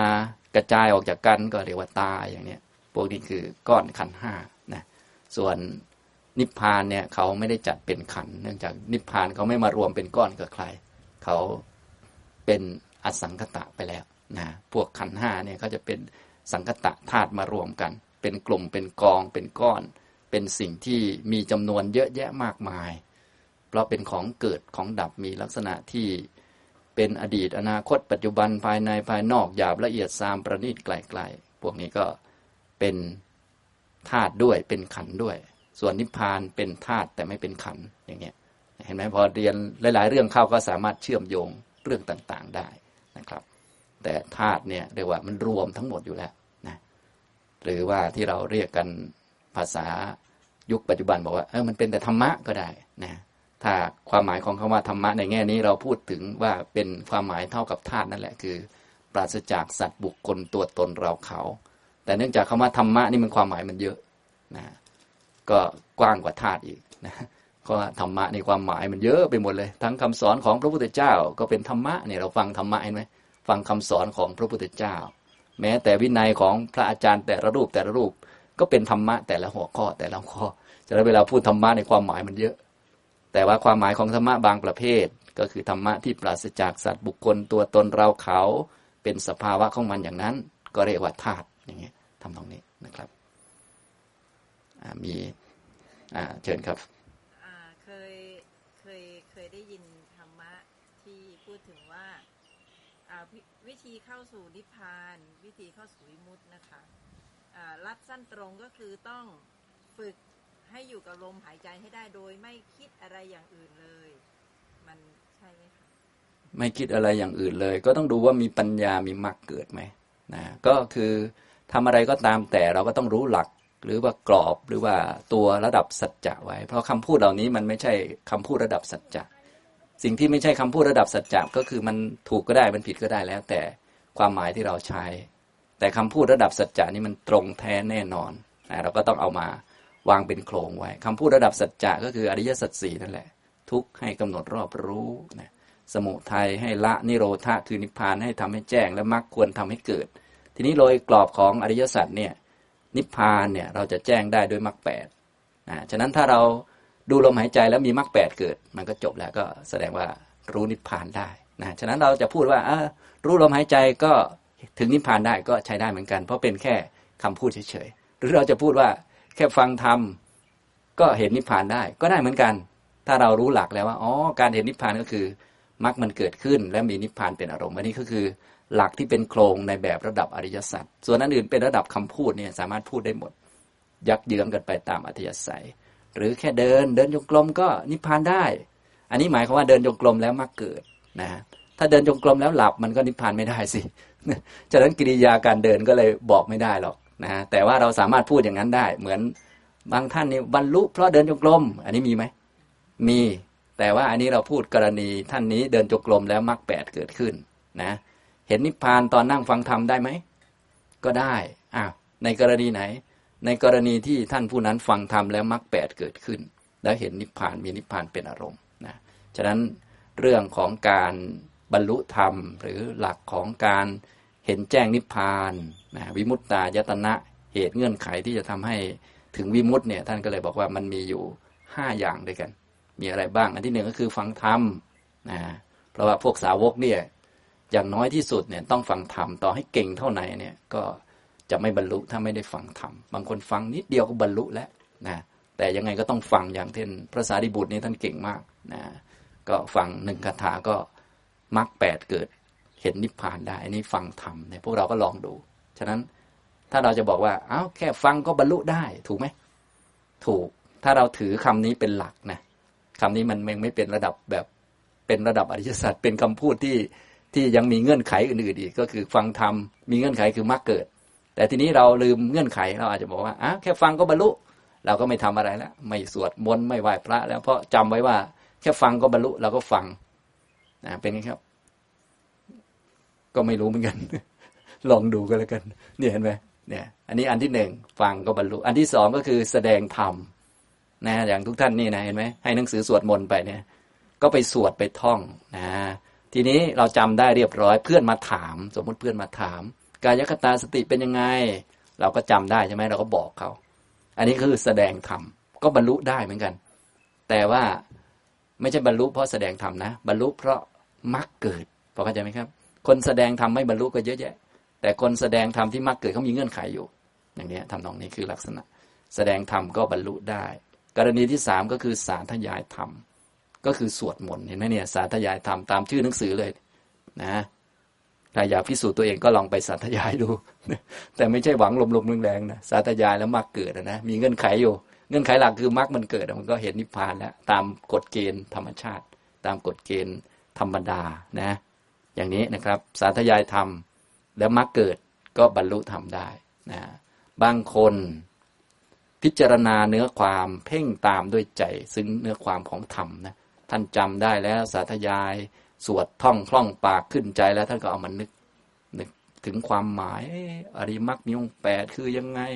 อริยสัจสี่คือยังไงทุกคือยังไงก็มานึกนึกนึกนึกนึกเงี้ยนะใส่ใจเนื้อความเพ่งตามด้วยใจก็มักเกิดก็บรรลุทำได้ อีกท่านหนึ่งก็มาทำสมาธิภาวนา เดินจงกรมนั่งสมาธิต่าง ๆ นานาเนี่ยแบบที่เราทำเนี่ยก็บรรลุทำได้ ฉะนั้นที่ทำทำนี้ก็ทำทั้งหมดนั่นแหละ แต่จะบรรลุตอนไหนก็บรรลุตอนมรรคเกิด บางทีมรรคเกิดตอนฟังธรรมก็มีนะบางทีมรรคเกิดตอนแสดงธรรมก็มี บางทีมรรคเกิดตอนสาธยายธรรมก็มี บางทีมรรคเกิดตอนพิจารณาเพ่งเนื้อความธรรมก็มี บางทีมรรคเกิดตอนทำสมาธิภาวนาก็มีอย่างนี้ครับนะฉะนั้นก็ที่พูดมาก็เข้าข่ายเข้าข่ายถ้ามักเกิดนะดูลมหายใจก็บรรลุได้ ถ้ามักเกิด ถ้ามักไม่เกิดก็ดูต่อไป อย่างนี้ทำตรงนี้ จะบอกว่าไม่คิดไม่นึกอะไรก็คงจะจะลำบากแล้วนะเพราะว่าถ้าไม่คิดไม่นึกอะไรหมายถึงคนก็มีความรู้ คนไม่คิดเนี่ยคือคนมีความรู้เต็มแล้วไม่ต้องคิดก็ได้เพราะเขารู้หมดแล้ว ส่วนพวกยังไม่ค่อยรู้ต้องคิดเยอะๆนิดนึงหรือว่าไม่มีอะไรให้คิดก็ต้องไปเรียนมา ไปศึกษามาให้ได้สัญญามานะเราจะเอาบอกว่า โอ้ย ไม่ต้องคิดต้องนึกเลย เพราะว่าเห็นอา้าวก็แน่นอนที่คนเห็นแล้ว คนรู้แล้วเหมือน กับบางคนเขาพูดภาษาอังกฤษได้เรียบร้อยแล้ว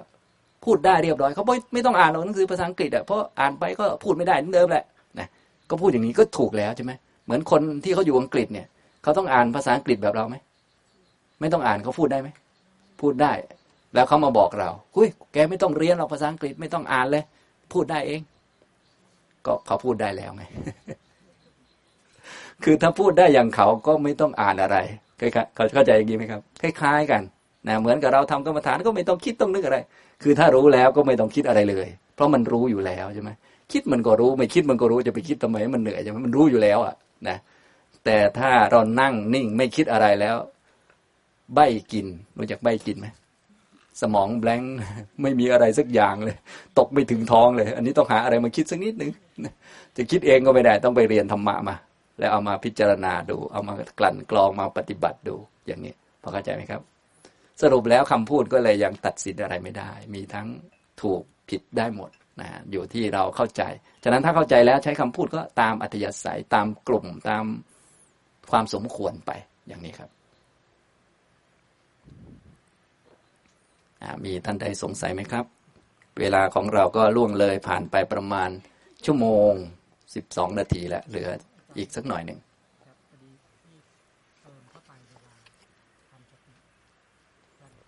ครับผมอ่าคุณพี่ได้ถามถึงกายสังขารนนะอยู่ในกายคตาสตินั่นแหละ อยู่ขั้นที่สามขั้นที่สี่อยู่ขั้นที่สี่นะอยู่หน้าที่หนึ่งร้อยสิบนี่นะในกายานุปัสสนาก็มีในสิบหกขั้นตอนก็มีมันคาบเกี่ยวกันอยู่อย่างที่ผมบอกนะก็ปัดสัมพยังกายสังขารัง อัสสิสามีติสิกติ ย่อมศึกษาว่าเราทำกายสังขารให้ระงับอยู่จากหายใจเข้า ปัดสัมพยังกายสังขารังปัสสิสามีติสิกติ ย่อมศึกษาว่าเราทำกายสังขารให้ระงับอยู่จากหายใจออกนะครับ เอ๊ะมันยังไง ก็เริ่มต้นตั้งแต่เราต้องรู้จักกายสังขาร กายสังขารนี้ก็คือตัวที่ปรุงแต่งร่างกายให้มันเป็นอยู่ได้ ร่างกายก็คือธาตุสี่นะดินน้ำไฟลมมารวมกัน ตัวที่ปรุงแต่งร่างกายให้มันอยู่ได้ก็คือลมลมหายใจฉะนั้นลมหายใจก็เป็นกรรมฐานค่อนข้างสำคัญในแง่ที่มันเชื่อมอยู่กับกายสังขาร ก็คือปรุงกายให้มันอยู่ได้ ก็หมายถึงถ้าไม่มีลมกายก็อยู่ไม่ได้ พังหมดนะอย่างนี้ทำตรงนี้ ถ้าลมหมดไฟมันก็หมดพร้อมกับลมนั่นเอง พอลมหมดไฟหมด น้ำมันก็จะหมดต่อไปอันสุดท้ายที่จะหมดก็คือดินนะดินน้ำไฟลมก็จะหมดไป ตัวกายสังขารก็คือ ลมหายใจเข้าออกนั่นเอง เป็นกายสังขารนะพวกคำเหล่านี้พวกเราก็ต้องรู้จักหลาย ๆคำด้วยกันจึงจะเรียนพระบาลีได้รู้เรื่อง พวกเกี่ยวกับสภาวะที่ปรุงแต่งกาย ปรุงแต่งจิต ปรุงแต่งคำพูดเนี่ยนะที่เป็นเกี่ยวกับใช้คำว่าสังขารเนี่ยก็จะมีหลักๆอยู่สามตัว เราต้องรู้จักไว้ ตัวที่หนึ่งก็คือกายสังขาร อันนี้คือลมหายใจเข้าออก ปรุงแต่งธาตุสี่ ให้มันอยู่ได้ธาตุสี่ก็เป็นที่อาศัยของอุปาทายรูป และก็เป็นที่เกิดของจิตต่อไปนะอย่างนี้มันก็เลยอยู่ได้ ถ้าขาดลมอันอื่นก็อยู่ไม่ได้ ลมก็เป็นกายสังขารอีกตัวหนึ่งก็คือวจีสังขารวจีสังขารนี้ก็คือวิตกกับวิจารก็คือความคิดของเราแหละ ที่จับเรื่องนั้นเรื่องนี้มาคิด วิตกวิจารนี้มันเกิดจากสัญญา มันเป็นความคิดในจิตของเรา เรียกว่าวจีสังขาร คือปรุงแต่งคำพูด หรือถ้าเป็น จิตของเรายังมองจิตไม่ถึง เราก็จะพูดในลักษณะที่เป็นเสียงในหัวของเรา เรียกว่าวจีสังขารนะพวกนี้คือวิตกกับวิจารเป็นเจตสิกที่เกิดประกอบกับจิต มันจะไปจับเอาข้อมูลคือสัญญามาคิดปรุง ให้เป็นคำพูดเป็นประโยคคำพูดขึ้นมา เรียกว่าวจีสังขารคือประโยคคำพูดนั่นเองนะถ้าเราตั้งสติอยู่กับตัวดีๆ เราจะเห็นประโยคคำพูดเยอะแยะไอ้หมอนั่นเลวแล้วเกินหมอนี่เลวแล้วเกินไอ้หมอนี่ไม่ได้เรื่องมันก็จะพูดไปเรื่อยอันนี้คือวจีสังขาร ต่อมาก็มีจิตตสังขาร จิตตสังขารนี่ก็คือเวทนากับสัญญาสองตัวนี้จะเป็นตัวปรุงแต่งจิตให้มีจิตเกิดขึ้นได้นะทีนี้ลมหายใจเข้าออกที่เป็นกายสังขารเนี่ยมันจะระงงับหรือดับสนิทไปไม่เกิดในชั้นสี่เวลาได้ชั้นสี่จะไม่มีลม ลมจะไม่เกิด ลมจะไม่เข้าไม่ออก อันนี้คือเป็นการดับลม ดับกายสังขารนะวจีสังขารมันจะดับที่ชั้นสอง ชั้นสองนี้จะไม่มีวิตกวิจารไม่มีคำพูดนะอย่างที่คำบริกรรมต่าง ๆ ที่เป็นกรรมฐานหยาบๆเนี่ยนะพอถึงชั้นสองนี้มันจะไม่มีเนื่องจากว่ามันเป็นภาระทางจิตเยอะจิตมันจะไม่ตั้งมั่นเกิดความโดดเด่นเป็นหนึ่งเป็นเอโกที่ขึ้นมา คือมันไม่เป็นสมาธิแบบชัดๆ ถ้าจิตเป็นสมาธิชัดๆ แบบโดดขึ้นมา มั่นคงขึ้นมาคำพูดมันจะไม่มีนะก็คือวิตกวิจารมันจะระงับไป วจีสังขารไม่มี มันก็จะ เหมือนกับไม่รู้ชื่อใครอะไรใครพูดไม่ออกอะไรประมาณนั้นนะเวลาที่ท่านที่มีสมาธิมั่นคงระดับหนึ่งเนี่ย จะรู้สึกเหมือน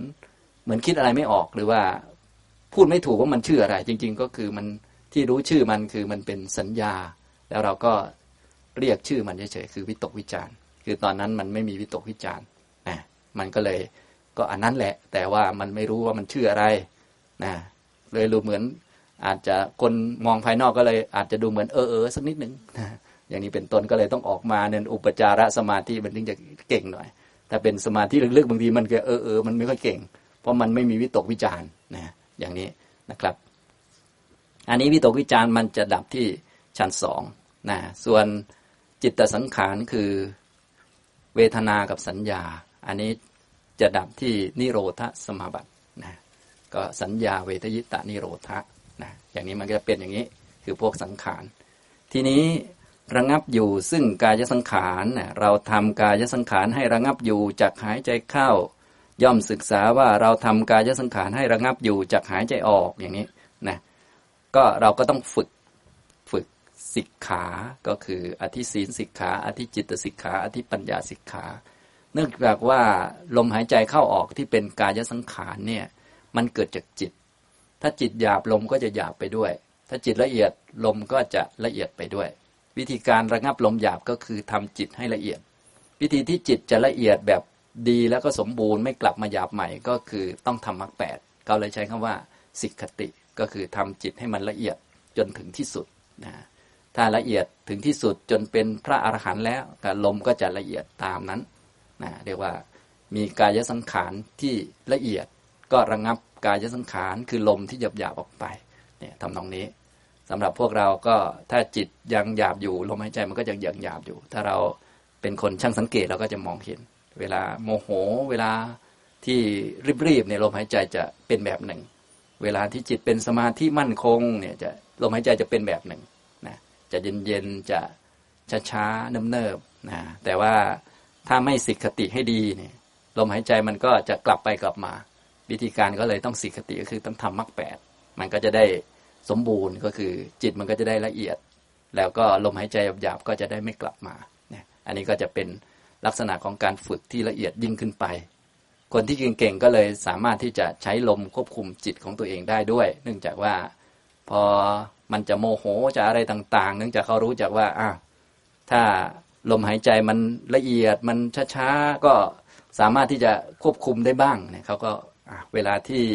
ก็เหมือนเรานะเวลาเราเหนื่อย เวลาเราโมโห แล้วก็พยายามหายใจอยู่ยาวก็บางคนนับหนึ่งถึงสิบบางคนนับหนึ่งถึงร้อยอะไรก็ว่าไปนะพยายามหายใจแบบนี้มันก็จะลดดีกรีความร้อนลงไปได้นะก็คือเชื่อมกัน เนื่องจากลมนี้มันเกิดจากจิตนะฉะนั้นสามารถคนที่เก่งหรือว่ามีความสามารถในเรื่องพวกนี้ความสัมพันธ์กันระหว่างจิตกับลมเนี่ยเขาก็ใช้การปรับเปลี่ยนกันได้นะอันนี้ในกรณีที่ยังทำมรรคแปดไม่สมบูรณ์ก็ คนไหนที่ยังเรียกว่ายังมีโมโหอยู่ยังมีจิตไม่ดีอยู่บ้าง หรือบางคนยังง่วงนอนอย่างนี้เขาก็รู้จักว่าอ๋อจะต้องหายใจอีกแบบหนึ่งมันถึงจะไม่ง่วงเนี่ยต้องหายใจแบบโอ้แรงๆเหมือนใจจะขาดหรือว่ากั้นลมอย่างนี้เป็นต้นนะเพราะว่าตอนง่วงส่วนใหญ่มันก็จะหายใจมันจะเนิบๆสบายๆใช่ไหมนะอย่างนี้มันก็จะง่วงนะบางคนก็อะแล้วต้องบังคับมันให้แม่มันหายใจ หรืออั้นมันไว้ให้มันใจจะขาดมันจะได้ไม่ง่วง บางคน พอใจจะขาดหลับไปเลย อันนี้ก็คือมันก็แล้วแต่คน แต่ว่าถ้าคนที่เรียกว่าคล่องหรือชำนาญในเรื่องการยสังขารกับจิตเนี่ยลมหายใจกับจิตมันจะเนื่องกันอยู่นะมันเป็นไปตามกัน ฉะนั้นระงับกายสังขารก็คือทำจิตให้มันละเอียดขึ้นละเอียดขึ้น ถ้าละเอียดสูงสุดจนไม่มีลมก็คือชั้นสี่แต่ว่ายังไงคนเราเนี่ยก็ต้องมีลม จะอยู่ชั้นสี่ตลอดไม่ได้ฉะนั้นวิธีการระงับแบบที่เรียกว่าสมบูรณ์ก็คือไปทำมรรคแปดให้มันไม่มีกิเลสมากวนอย่างเงี้ยก็จะเป็นเรียกว่าละเอียดที่สุดในทางด้านมรรคทางด้านวิปัสสนา ส่วนทางด้านสมาธิก็ชั้นสี่เมื่อใดเข้าชั้นสี่จิตถึงชั้นสี่ก็ลมไม่มีเรียกว่าระงับลม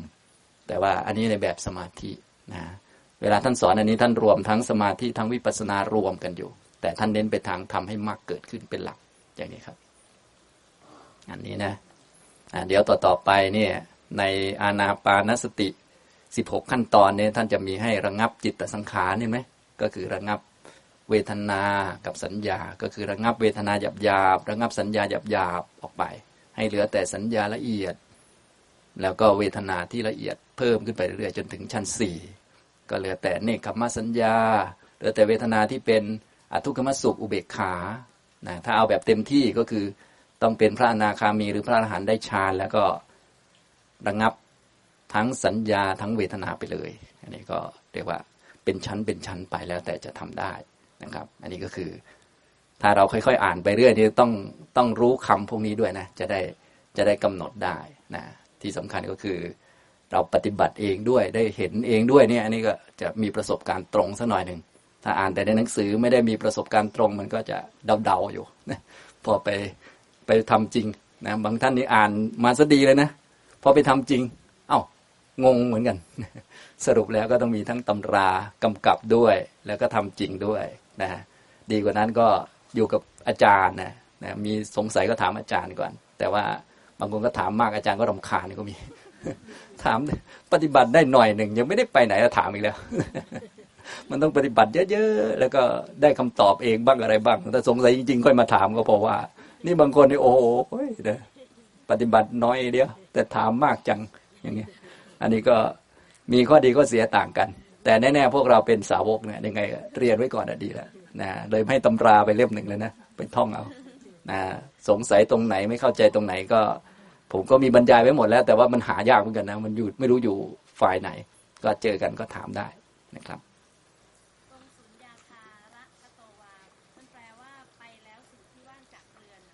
ใช่ครับ ไปแล้วสู่ที่ไม่มีบ้านคน สุญญาคารใช่ไหมอ่าอันนั้นเป็นคำแปลเฉยๆนะก็คำแปลนี้ก็สามารถแปลได้หลายแบบ แต่ว่าเราต้องเข้าใจความหมายด้วยจึงจะเข้าใจชัดนะครับอ่าก็ตรงนี้ก็เป็นเรื่องของการปฏิบัติในหมวดลมหายใจนะ หน้า 183 นะครับนะ ก็หมวดลมหายใจนี่ก็จะมีลักษณะพิเศษกว่าเขาหน่อย ลักษณะพิเศษของหมวดลมหายใจนี่จะมีหลายอย่าง เริ่มต้นอย่างที่หนึ่งก็คือ จะมีบริกรรมด้วย บริกรรมนี้ไม่ใช่งึมงำงึมงำนะหมายถึงเตรียมการด้วย เตรียมการ เตรียมการที่ดีของหมวดลมหายใจก็คือ ต้องมีสติให้มั่นคงไว้ สติสัมปชัญญะนี้ต้องตามลมให้ได้ตลอดเลย ไม่งั้นเดี๋ยวมันจะหลับพับหรือว่ามีปรากฏการพิเศษมามันจะงงนะเนื่องจากลมหายใจเป็นกรรมฐานที่เรียกว่า พอจิตละเอียดมันจะละเอียดไปตามลมไปด้วย มันก็เลยค่อนข้างจะลำบากต้องใช้ปัญญาหรือความรู้เยอะหน่อย นี่อย่างที่หนึ่งอย่างที่สองก็คือลมหายใจนี่มันเป็นกรรมฐานประหลาดกว่าลมกรรมฐานอื่น ก็คือกรรมฐานอื่นๆเนี่ยยิ่งปฏิบัติกรรมฐานยิ่งปรากฏชัด ก็คือเห็นชัดขึ้นชัดขึ้นทุกวันทุกวัน อย่างเช่นเราทำหมวดธาตุเนี่ยธาตุต่างๆ ก็ยิ่งปรากฏชัด ปรากฏชัด แต่เดิมนี่ต้องบริกรรมต้องนึกต้องท่องเยอะต้อง ใส่ใจเยอะต่อไปนี่มองเห็นอะไรก็ชัดเจนเลยนะเห็นกระดูกก็เดินไปไหนก็เจอแต่กระดูกเลยอย่างนี้เป็นต้นปรากฏชัดนะกรรมฐานอื่นๆจะเป็นอย่างนี้ แต่ลมหายใจไม่เป็นอย่างนั้น ยิ่งทำนาน ยิ่งละเอียด ยิ่งไม่ปรากฏ ยิ่งหายนะฮะอย่างนี้ก็ประหลาดกว่าชาวบ้านเขาก็เลยเป็นกรรมฐานที่ค่อนข้างพิเศษ เลยต้องมีท่าด้วย ต้องมีบริกรรม ในบริกรรมหรือว่าที่เกี่ยวกับตอนเบื้องต้นเนี่ยก็จะมีหลักๆอยู่สามประการ อย่างที่หนึ่งก็คือสถานที่อันเหมาะสม สถานที่อันเหมาะสมท่านก็จะมีไปสู่ป่าไปสู่ใต้ต้นไม้ แล้วก็ไปสู่ที่ว่างจากเรือนที่ท่านผู้ถามได้ถามเนี่ยนะอรัญญคโตวารุกขมูรคโตวา สุญญาคารคโตวานะส่วนใหญ่พวกเราจะเคยได้ยินคำแปลบอกว่า สุญญาคารก็คือเรือนว่างนะเรือนว่างนี้ก็คล้ายบ้านคนหรือกระท่อมหลังหนึ่งที่ไม่มีคนอยู่อะไรประมาณนี้ความหมายคือแบบนี้ แต่ว่าสุญญาคารตามแบบพุทธศาสนานะไม่ใช่อย่างนั้น สุญญาคารตามแบบพระพุทธศาสนาก็คือที่ไม่ใช่เขตบ้าน ก็เรียกว่าสุญญาคารตรงไหนก็ได้ที่ไม่ใช่เขตบ้าน อย่างเช่น วิหารเชตวันเนี่ยจะอยู่นอกเมือง เรียกว่าสุญญาคารเป็นที่ไม่มีบ้านคน ปราศจากอาคารมีอาคารเป็นศูนย์ อาคารคือบ้านคน ที่ไม่มีบ้านคนก็คือสุญญาคารถ้าเป็นบ้านคนอย่างใน เมืองสาวัตถีเนี่ยเขาจะมีบ้านคนอยู่ในเมือง แล้วก็มีกรอบเป็นกำแพงล้อมรอบ เลยกำแพงล้อมออกไปสักประมาณหนึ่งกิโลเมตร หรือสองกิโลเมตรนะแบบนี้เรียกว่าสุญญาคาร หรือว่าวิหารเวรุวัน ท่านไหนที่เคยไปเมืองราชคลึกเคยไปกันไหมเนี่ยไม่เคยไปก็เดาไปก่อนนะทีนี้เดาเดาเมืองราชคลึกเป็นอย่างนี้ ก็คือเขามีภูเขาล้อมรอบเมืองอยู่ตรงกลาง กลางร่องภูเขาเลยนะ ทีนี้เลยจากเขตเมืองไปสักหน่อยหนึ่งประมาณกิโลกว่ากว่า ก็เป็นสุญญาคารก็คือเป็นที่ตั้งของวิหารเวรุวันนะลักษณะทำนองนี้เรียกว่า สุญญาคารที่ไม่มีบ้านคน ที่ไม่มีบ้านคนอยู่ เพราะว่าถ้ามีบ้านคนอยู่เนี่ย เวลาเราไปนั่งสมาธิเดี๋ยวสักหน่อยก็ลิเกหมอลำก็มาแล้ว เสียงร้องมันมา เสียงเรียกกินข้าวตอนเย็นโน่นนี่นั่นมันมาถึง เพราะว่ามันอยู่เขตบ้านเขตบ้านก็ต้องมีเสียงเรียกกินข้าวตอนเย็นกินข้าวกันนะ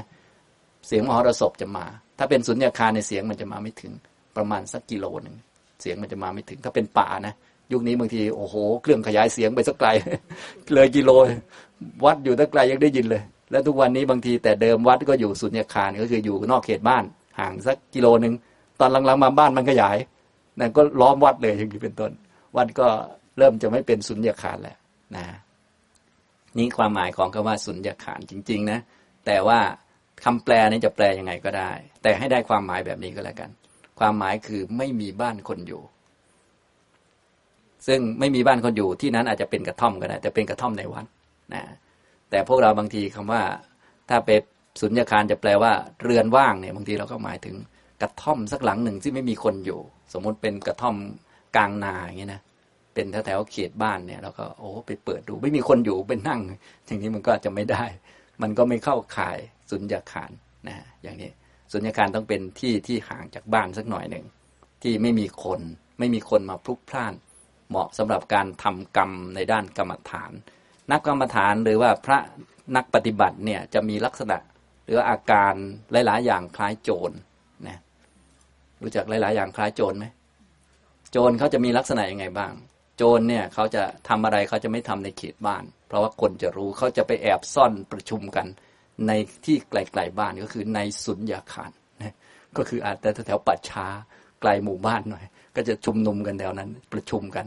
พระนักกรรมฐานทั้งหลายก็จะคล้ายๆกันนะก็จะไปที่แบบนั้น ที่คล้ายๆ โจรก็เรียกว่าที่ที่คนเขาทากรรมลับๆกันทำลับๆล่อๆนะเพราะว่าถ้าถ้าไปทำในหมู่บ้านเดี๋ยวเขาคนนี้ก็ไปทัก คนโน้นก็ไปทักเหมือนเรานั่งสมาธิในบ้านเราเดี๋ยวเดี๋ยวสักหน่อยเอ้ามาหุงข้าวหน่อย กำลังจะได้สมาธิอยู่ มาออกมาอีกแล้วนะกำลังอย่างสมมุติจะทำอานาปานะยิ่งยากใหญ่เลย เพราะว่าอานาปานะเนี่ยถ้าเราจะทำเป็นกรรมฐานเนี่ย เราเตรียมท่าเรียบร้อย เราก็ต้องนั่งดูลมหายใจนานๆใช่ไหมนั่งให้มันคุ้นเคยกันแม่กำลังจะคุ้นลมหายใจเนี่ยนะนั่งสักครึ่งชั่วโมงหรือชั่วโมงครึ่งผ่านไปเนี่ยเนี่ยกำลังจะคุ้นกัน เรียกอีกแล้ว มีเหตุนะเรียกพอเรียกเรียบร้อย เราก็ต้องไปทำนั่นทำนี่มานั่งใหม่ก็กลายเป็นลมใหม่อีกแล้ว นั่งไปสักพักหนึ่งลมเก่ายังไม่มาเลยเรียกอีกแล้วโอ้ตายเลย เซ็งชีวิตมันก็ล้มเริ่มใหม่ตลอด ลมมันก็ไม่ไม่ต่อเนื่อง พอไม่ต่อเนื่องก็กรรมฐานก็ไม่ต่อเนื่อง เพราะกรรมฐานลมเขาจะต้องปรับจิตไปเรื่อยแล้วลมมันก็เปลี่ยนไปตามจิต มันจะได้คุ้นกับการที่ลมมันจะเปลี่ยนไปเรื่อยก็เลยต้องมีท่าเห็นไหมต้องมีท่ามีสถานที่ที่คนไม่กวน เพราะว่าต้องการให้นั่งนานๆทำนานๆนั่นเองพอทำแป๊บเดียวมันก็ลมมันก็ ยังไม่คุ้นกันเลย บางคนเนี่ยยังไม่มาอยู่กับตัวด้วยซ้ำไป ยังหลับอยู่เลย ยังฟุ้งอยู่เลยยังไม่มาด้วยซ้ำไป ต้องมาอยู่กับลม ลมนานๆด้วย แล้วก็ต้องทำลมให้มันเปลี่ยน จากลมหยาบให้ลมละเอียดเราจะได้คุ้นกับการที่ให้ลมมันระงับ เอ๊ะมันยังไง จากลมหยาบมาละเอียดเป็นยังไง จากยาวจากสั้นเป็นยังไง มันจะได้เข้าใจชัดในเรื่องลมกับจิตมันเชื่อมกันยังไง ถ้ามันไม่นานเราก็ไม่เข้าใจแล้วนะแล้วถ้าจิตมันไม่มาอยู่กับลม มันก็ไม่เข้าใจเพราะมัวแต่ดึงกันไปดึงกันมาอยู่ลิ้นห้อยนะบางคนนั่งครึ่งชั่วโมง ดึงกันไป เราดึงมันมา มันดึงไป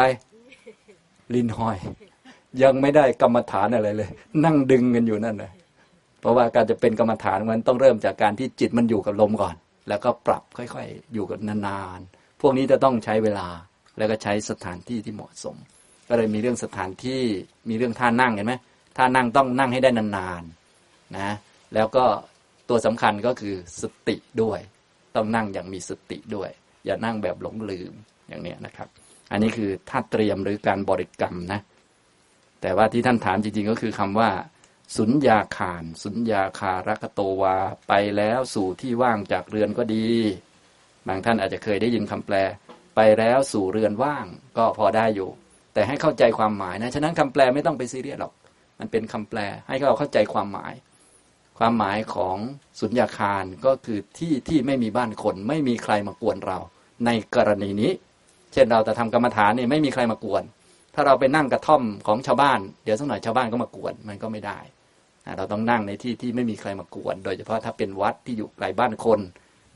เขาก็รู้อยู่แล้วว่าเป็นเขตพระเขาห้ามกวนอย่างเงี้ยนะทางวัดนี่ที่เป็นวัดปฏิบัติเนี่ยเขาจะมีแยกเลยนะ อันนี้เขตพระห้ามเข้า ถ้าโยมมาจะต้องมาทางนี้ เดี๋ยวจะมีพระมาต้อนรับ เขาจะเป็นเขตเห็นไหมนี่คือลักษณะทำนองนี้ถ้าพระรูปไหนท่านกำลังจะปฏิบัติก็บอกเพื่อนว่าเพื่อนเพื่อนครับ กรณีนี้ตอนนี้ผมจะปฏิบัติ ขอให้ท่านไปรับแขกญาติโยมด้วยอย่างเงี้ยเขาก็จะรู้เวลากันทางพระที่เป็นสายปฏิบัติหรือว่าท่านที่เรียกว่าแนวปฏิบัติกันเนี่ยนี่คือลักษณะสุญญาคารคือจะได้ไม่มีคนมากวนนั่นแหละ ไม่มีคนมาทำลายกรรมฐานเนี่ย คือเรากำลังทำเกือบได้นะเคยเคยเกือบไหมบางท่านเกือบได้หลายทีแล้วเข้าได้เข้าเข็มหรืออ้าวออกอีกแล้ว พอมาทำใหม่ก็เริ่มใหม่อีกแล้วอันนี้เลยไม่ค่อยได้เรื่องทุกทีนะ อันนี้นะครับ ก็อันนี้คือลักษณะของการทำกรรมฐานในแบบเฉพาะนี่มันจะมีลักษณะรูปแบบสักนิดหนึ่งแต่ถ้าเราไม่มีรูปแบบเราก็รู้หลักรู้กรอบของการทำกรรมฐานก็คือ ต้องมีสติสัมปชัญญะ เน้นการฝึกสติ เน้นการฝึกสัมปชัญญะ เน้นการประกอบองค์มรรคอันนี้คือ เรียกว่าเราตัดรูปแบบออกไป แต่รูปแบบยังไงต้องมี เพียงแต่ให้เราเข้าใจโครงตรงนี้ไว้พอเข้าใจโครงตรงนี้แล้ว เราก็อันไหนที่ฝึกสติสัมปชัญญะได้เราก็ฝึกมาก่อน แล้วถ้ามีโอกาสมีเวลาเราก็เลือกสถานที่เลือกกรรมฐานแล้วก็ไปตั้งใจฝึกให้เต็มที่อีกต่อหนึ่งอย่างนี้นะครับ อันนี้นะพูดให้ฟังเนาะช่วงกลางวัน พูดเน้นเรื่องกรรมฐานนะท่านใดยังทำไม่ค่อยเป็นอย่างไร บางเรื่องมันละเอียดไปก็อย่างน้อยก็อยู่กับกายไว้ เป็นเบื้องต้นทำกรรมฐานกายคตาสติเชิญครับ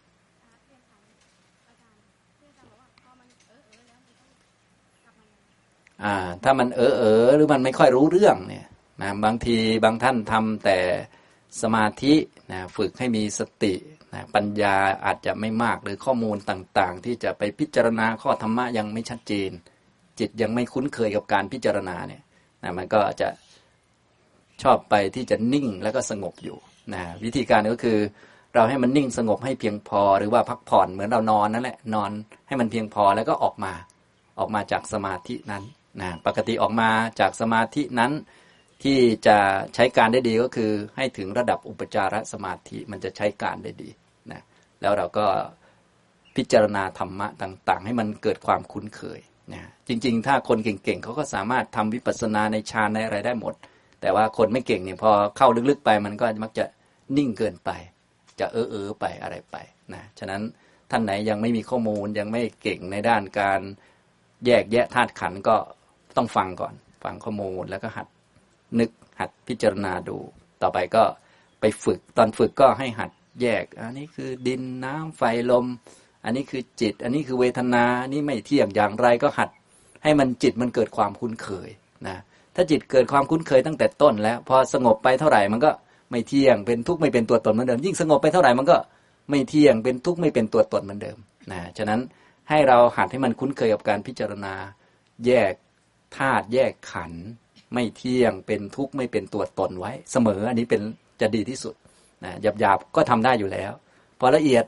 เราคุ้นกับอันนี้ใช่ไหมพอมันละเอียดก็เอาภาวะละเอียดนั่นแหละมาทำพอได้ฌานก็เอาภาวะในฌานนั่นแหละมาทำนะอย่างนี้แต่ส่วนใหญ่พวกเราจะคุ้นว่าจากหยาบหยาบๆไปทำให้ละเอียดก่อนเอาพอละเอียดแล้วก็ขี้เกียจมาหยาบหยาบๆขี้เกียจมาเรียนหนังสืออยู่นิ่งๆสบายกว่าอ้าวแบบนี้ก็เฉยตายเลยทีนี้มันก็เลยงงอยู่เห็นไหมมันมันละเอียดไปบางทีแล้วพอละเอียดไปจะออกมาเรียนหนังสือมันก็เสียดายความสุขอีกทีเนี่ย มันก็เลยเกิดปัญหาเพราะตอนเรียนหนังสือมันก็เหนื่อยเหมือนกันใช่ไหมตอนมานั่งพิจารณาโอ้โหลิ้นห้อยเซ็งเข้าสมาธิดีกว่าอ้าวกลายเป็นอย่างนั้นไปอีก คือมันติดทั้งนั้นไปนะอันนี้ก็ต้องให้รู้จักวิธีปฏิบัติให้ดี วิธีปฏิบัติก็คือเราฝึกให้มีสติสัมปชัญญะเจริญมรรคมาเพื่อให้รู้จักทุกข์รู้จักธาตุรู้จักขันฉะนั้นเวลาปฏิบัติเนี่ยให้เราสังเกตว่า เอ๊ะเราเข้าใจธาตุขันละเอียดไหมที่เรา ทำบุญรักษาศีลจนกระทั่งทำสมาธิเนี่ยชำระจิตให้สะอาดเนี่ยก็เพื่อรู้อริยสัจให้มันชัดนั่นเอง เพราะว่าถ้าจิตมันฟุ้งอยู่นิวรณ์มันเยอะเราก็มองไม่ชัดใช่ไหมถ้ามีสมาธิมันจะได้มองชัด ไม่ใช่ว่าพอมีสมาธิแล้วมองเห็นแต่ความสุข มองเห็นแต่ความว่างอย่างนี้มันก็ไม่ได้ ต้องมีสมาธิแล้วมองเห็นแต่ธาตุแต่ขัน มองเห็นแต่ทุกข์มองเห็นแต่โทษภัยของวัฏฏะสงสาร เออ อย่างนี้มันถูกพอเข้าใจไหมอย่างนี้ฉะนั้นสมาธิเนี่ย ก็จะเป็นเหตุใกล้ให้เกิดปัญญาตามหลักการนะเพราะว่าถ้าไม่มีสมาธิปัญญามันก็ไม่แหลมคมมันก็ไม่ชัด เราต้องมีสมาธิ แต่ว่าต้องฝึกปัญญาให้คุ้นเคยไว้เนี่ยอย่างนี้นะครับ อันนี้ฉะนั้นท่านไหนได้สมาธิไปซะเยอะแล้วก็อย่าลืมนะย้อนกลับมาพิจารณาร่างกาย ตามหลักกายคตาสติท่านก็เลยบอกว่า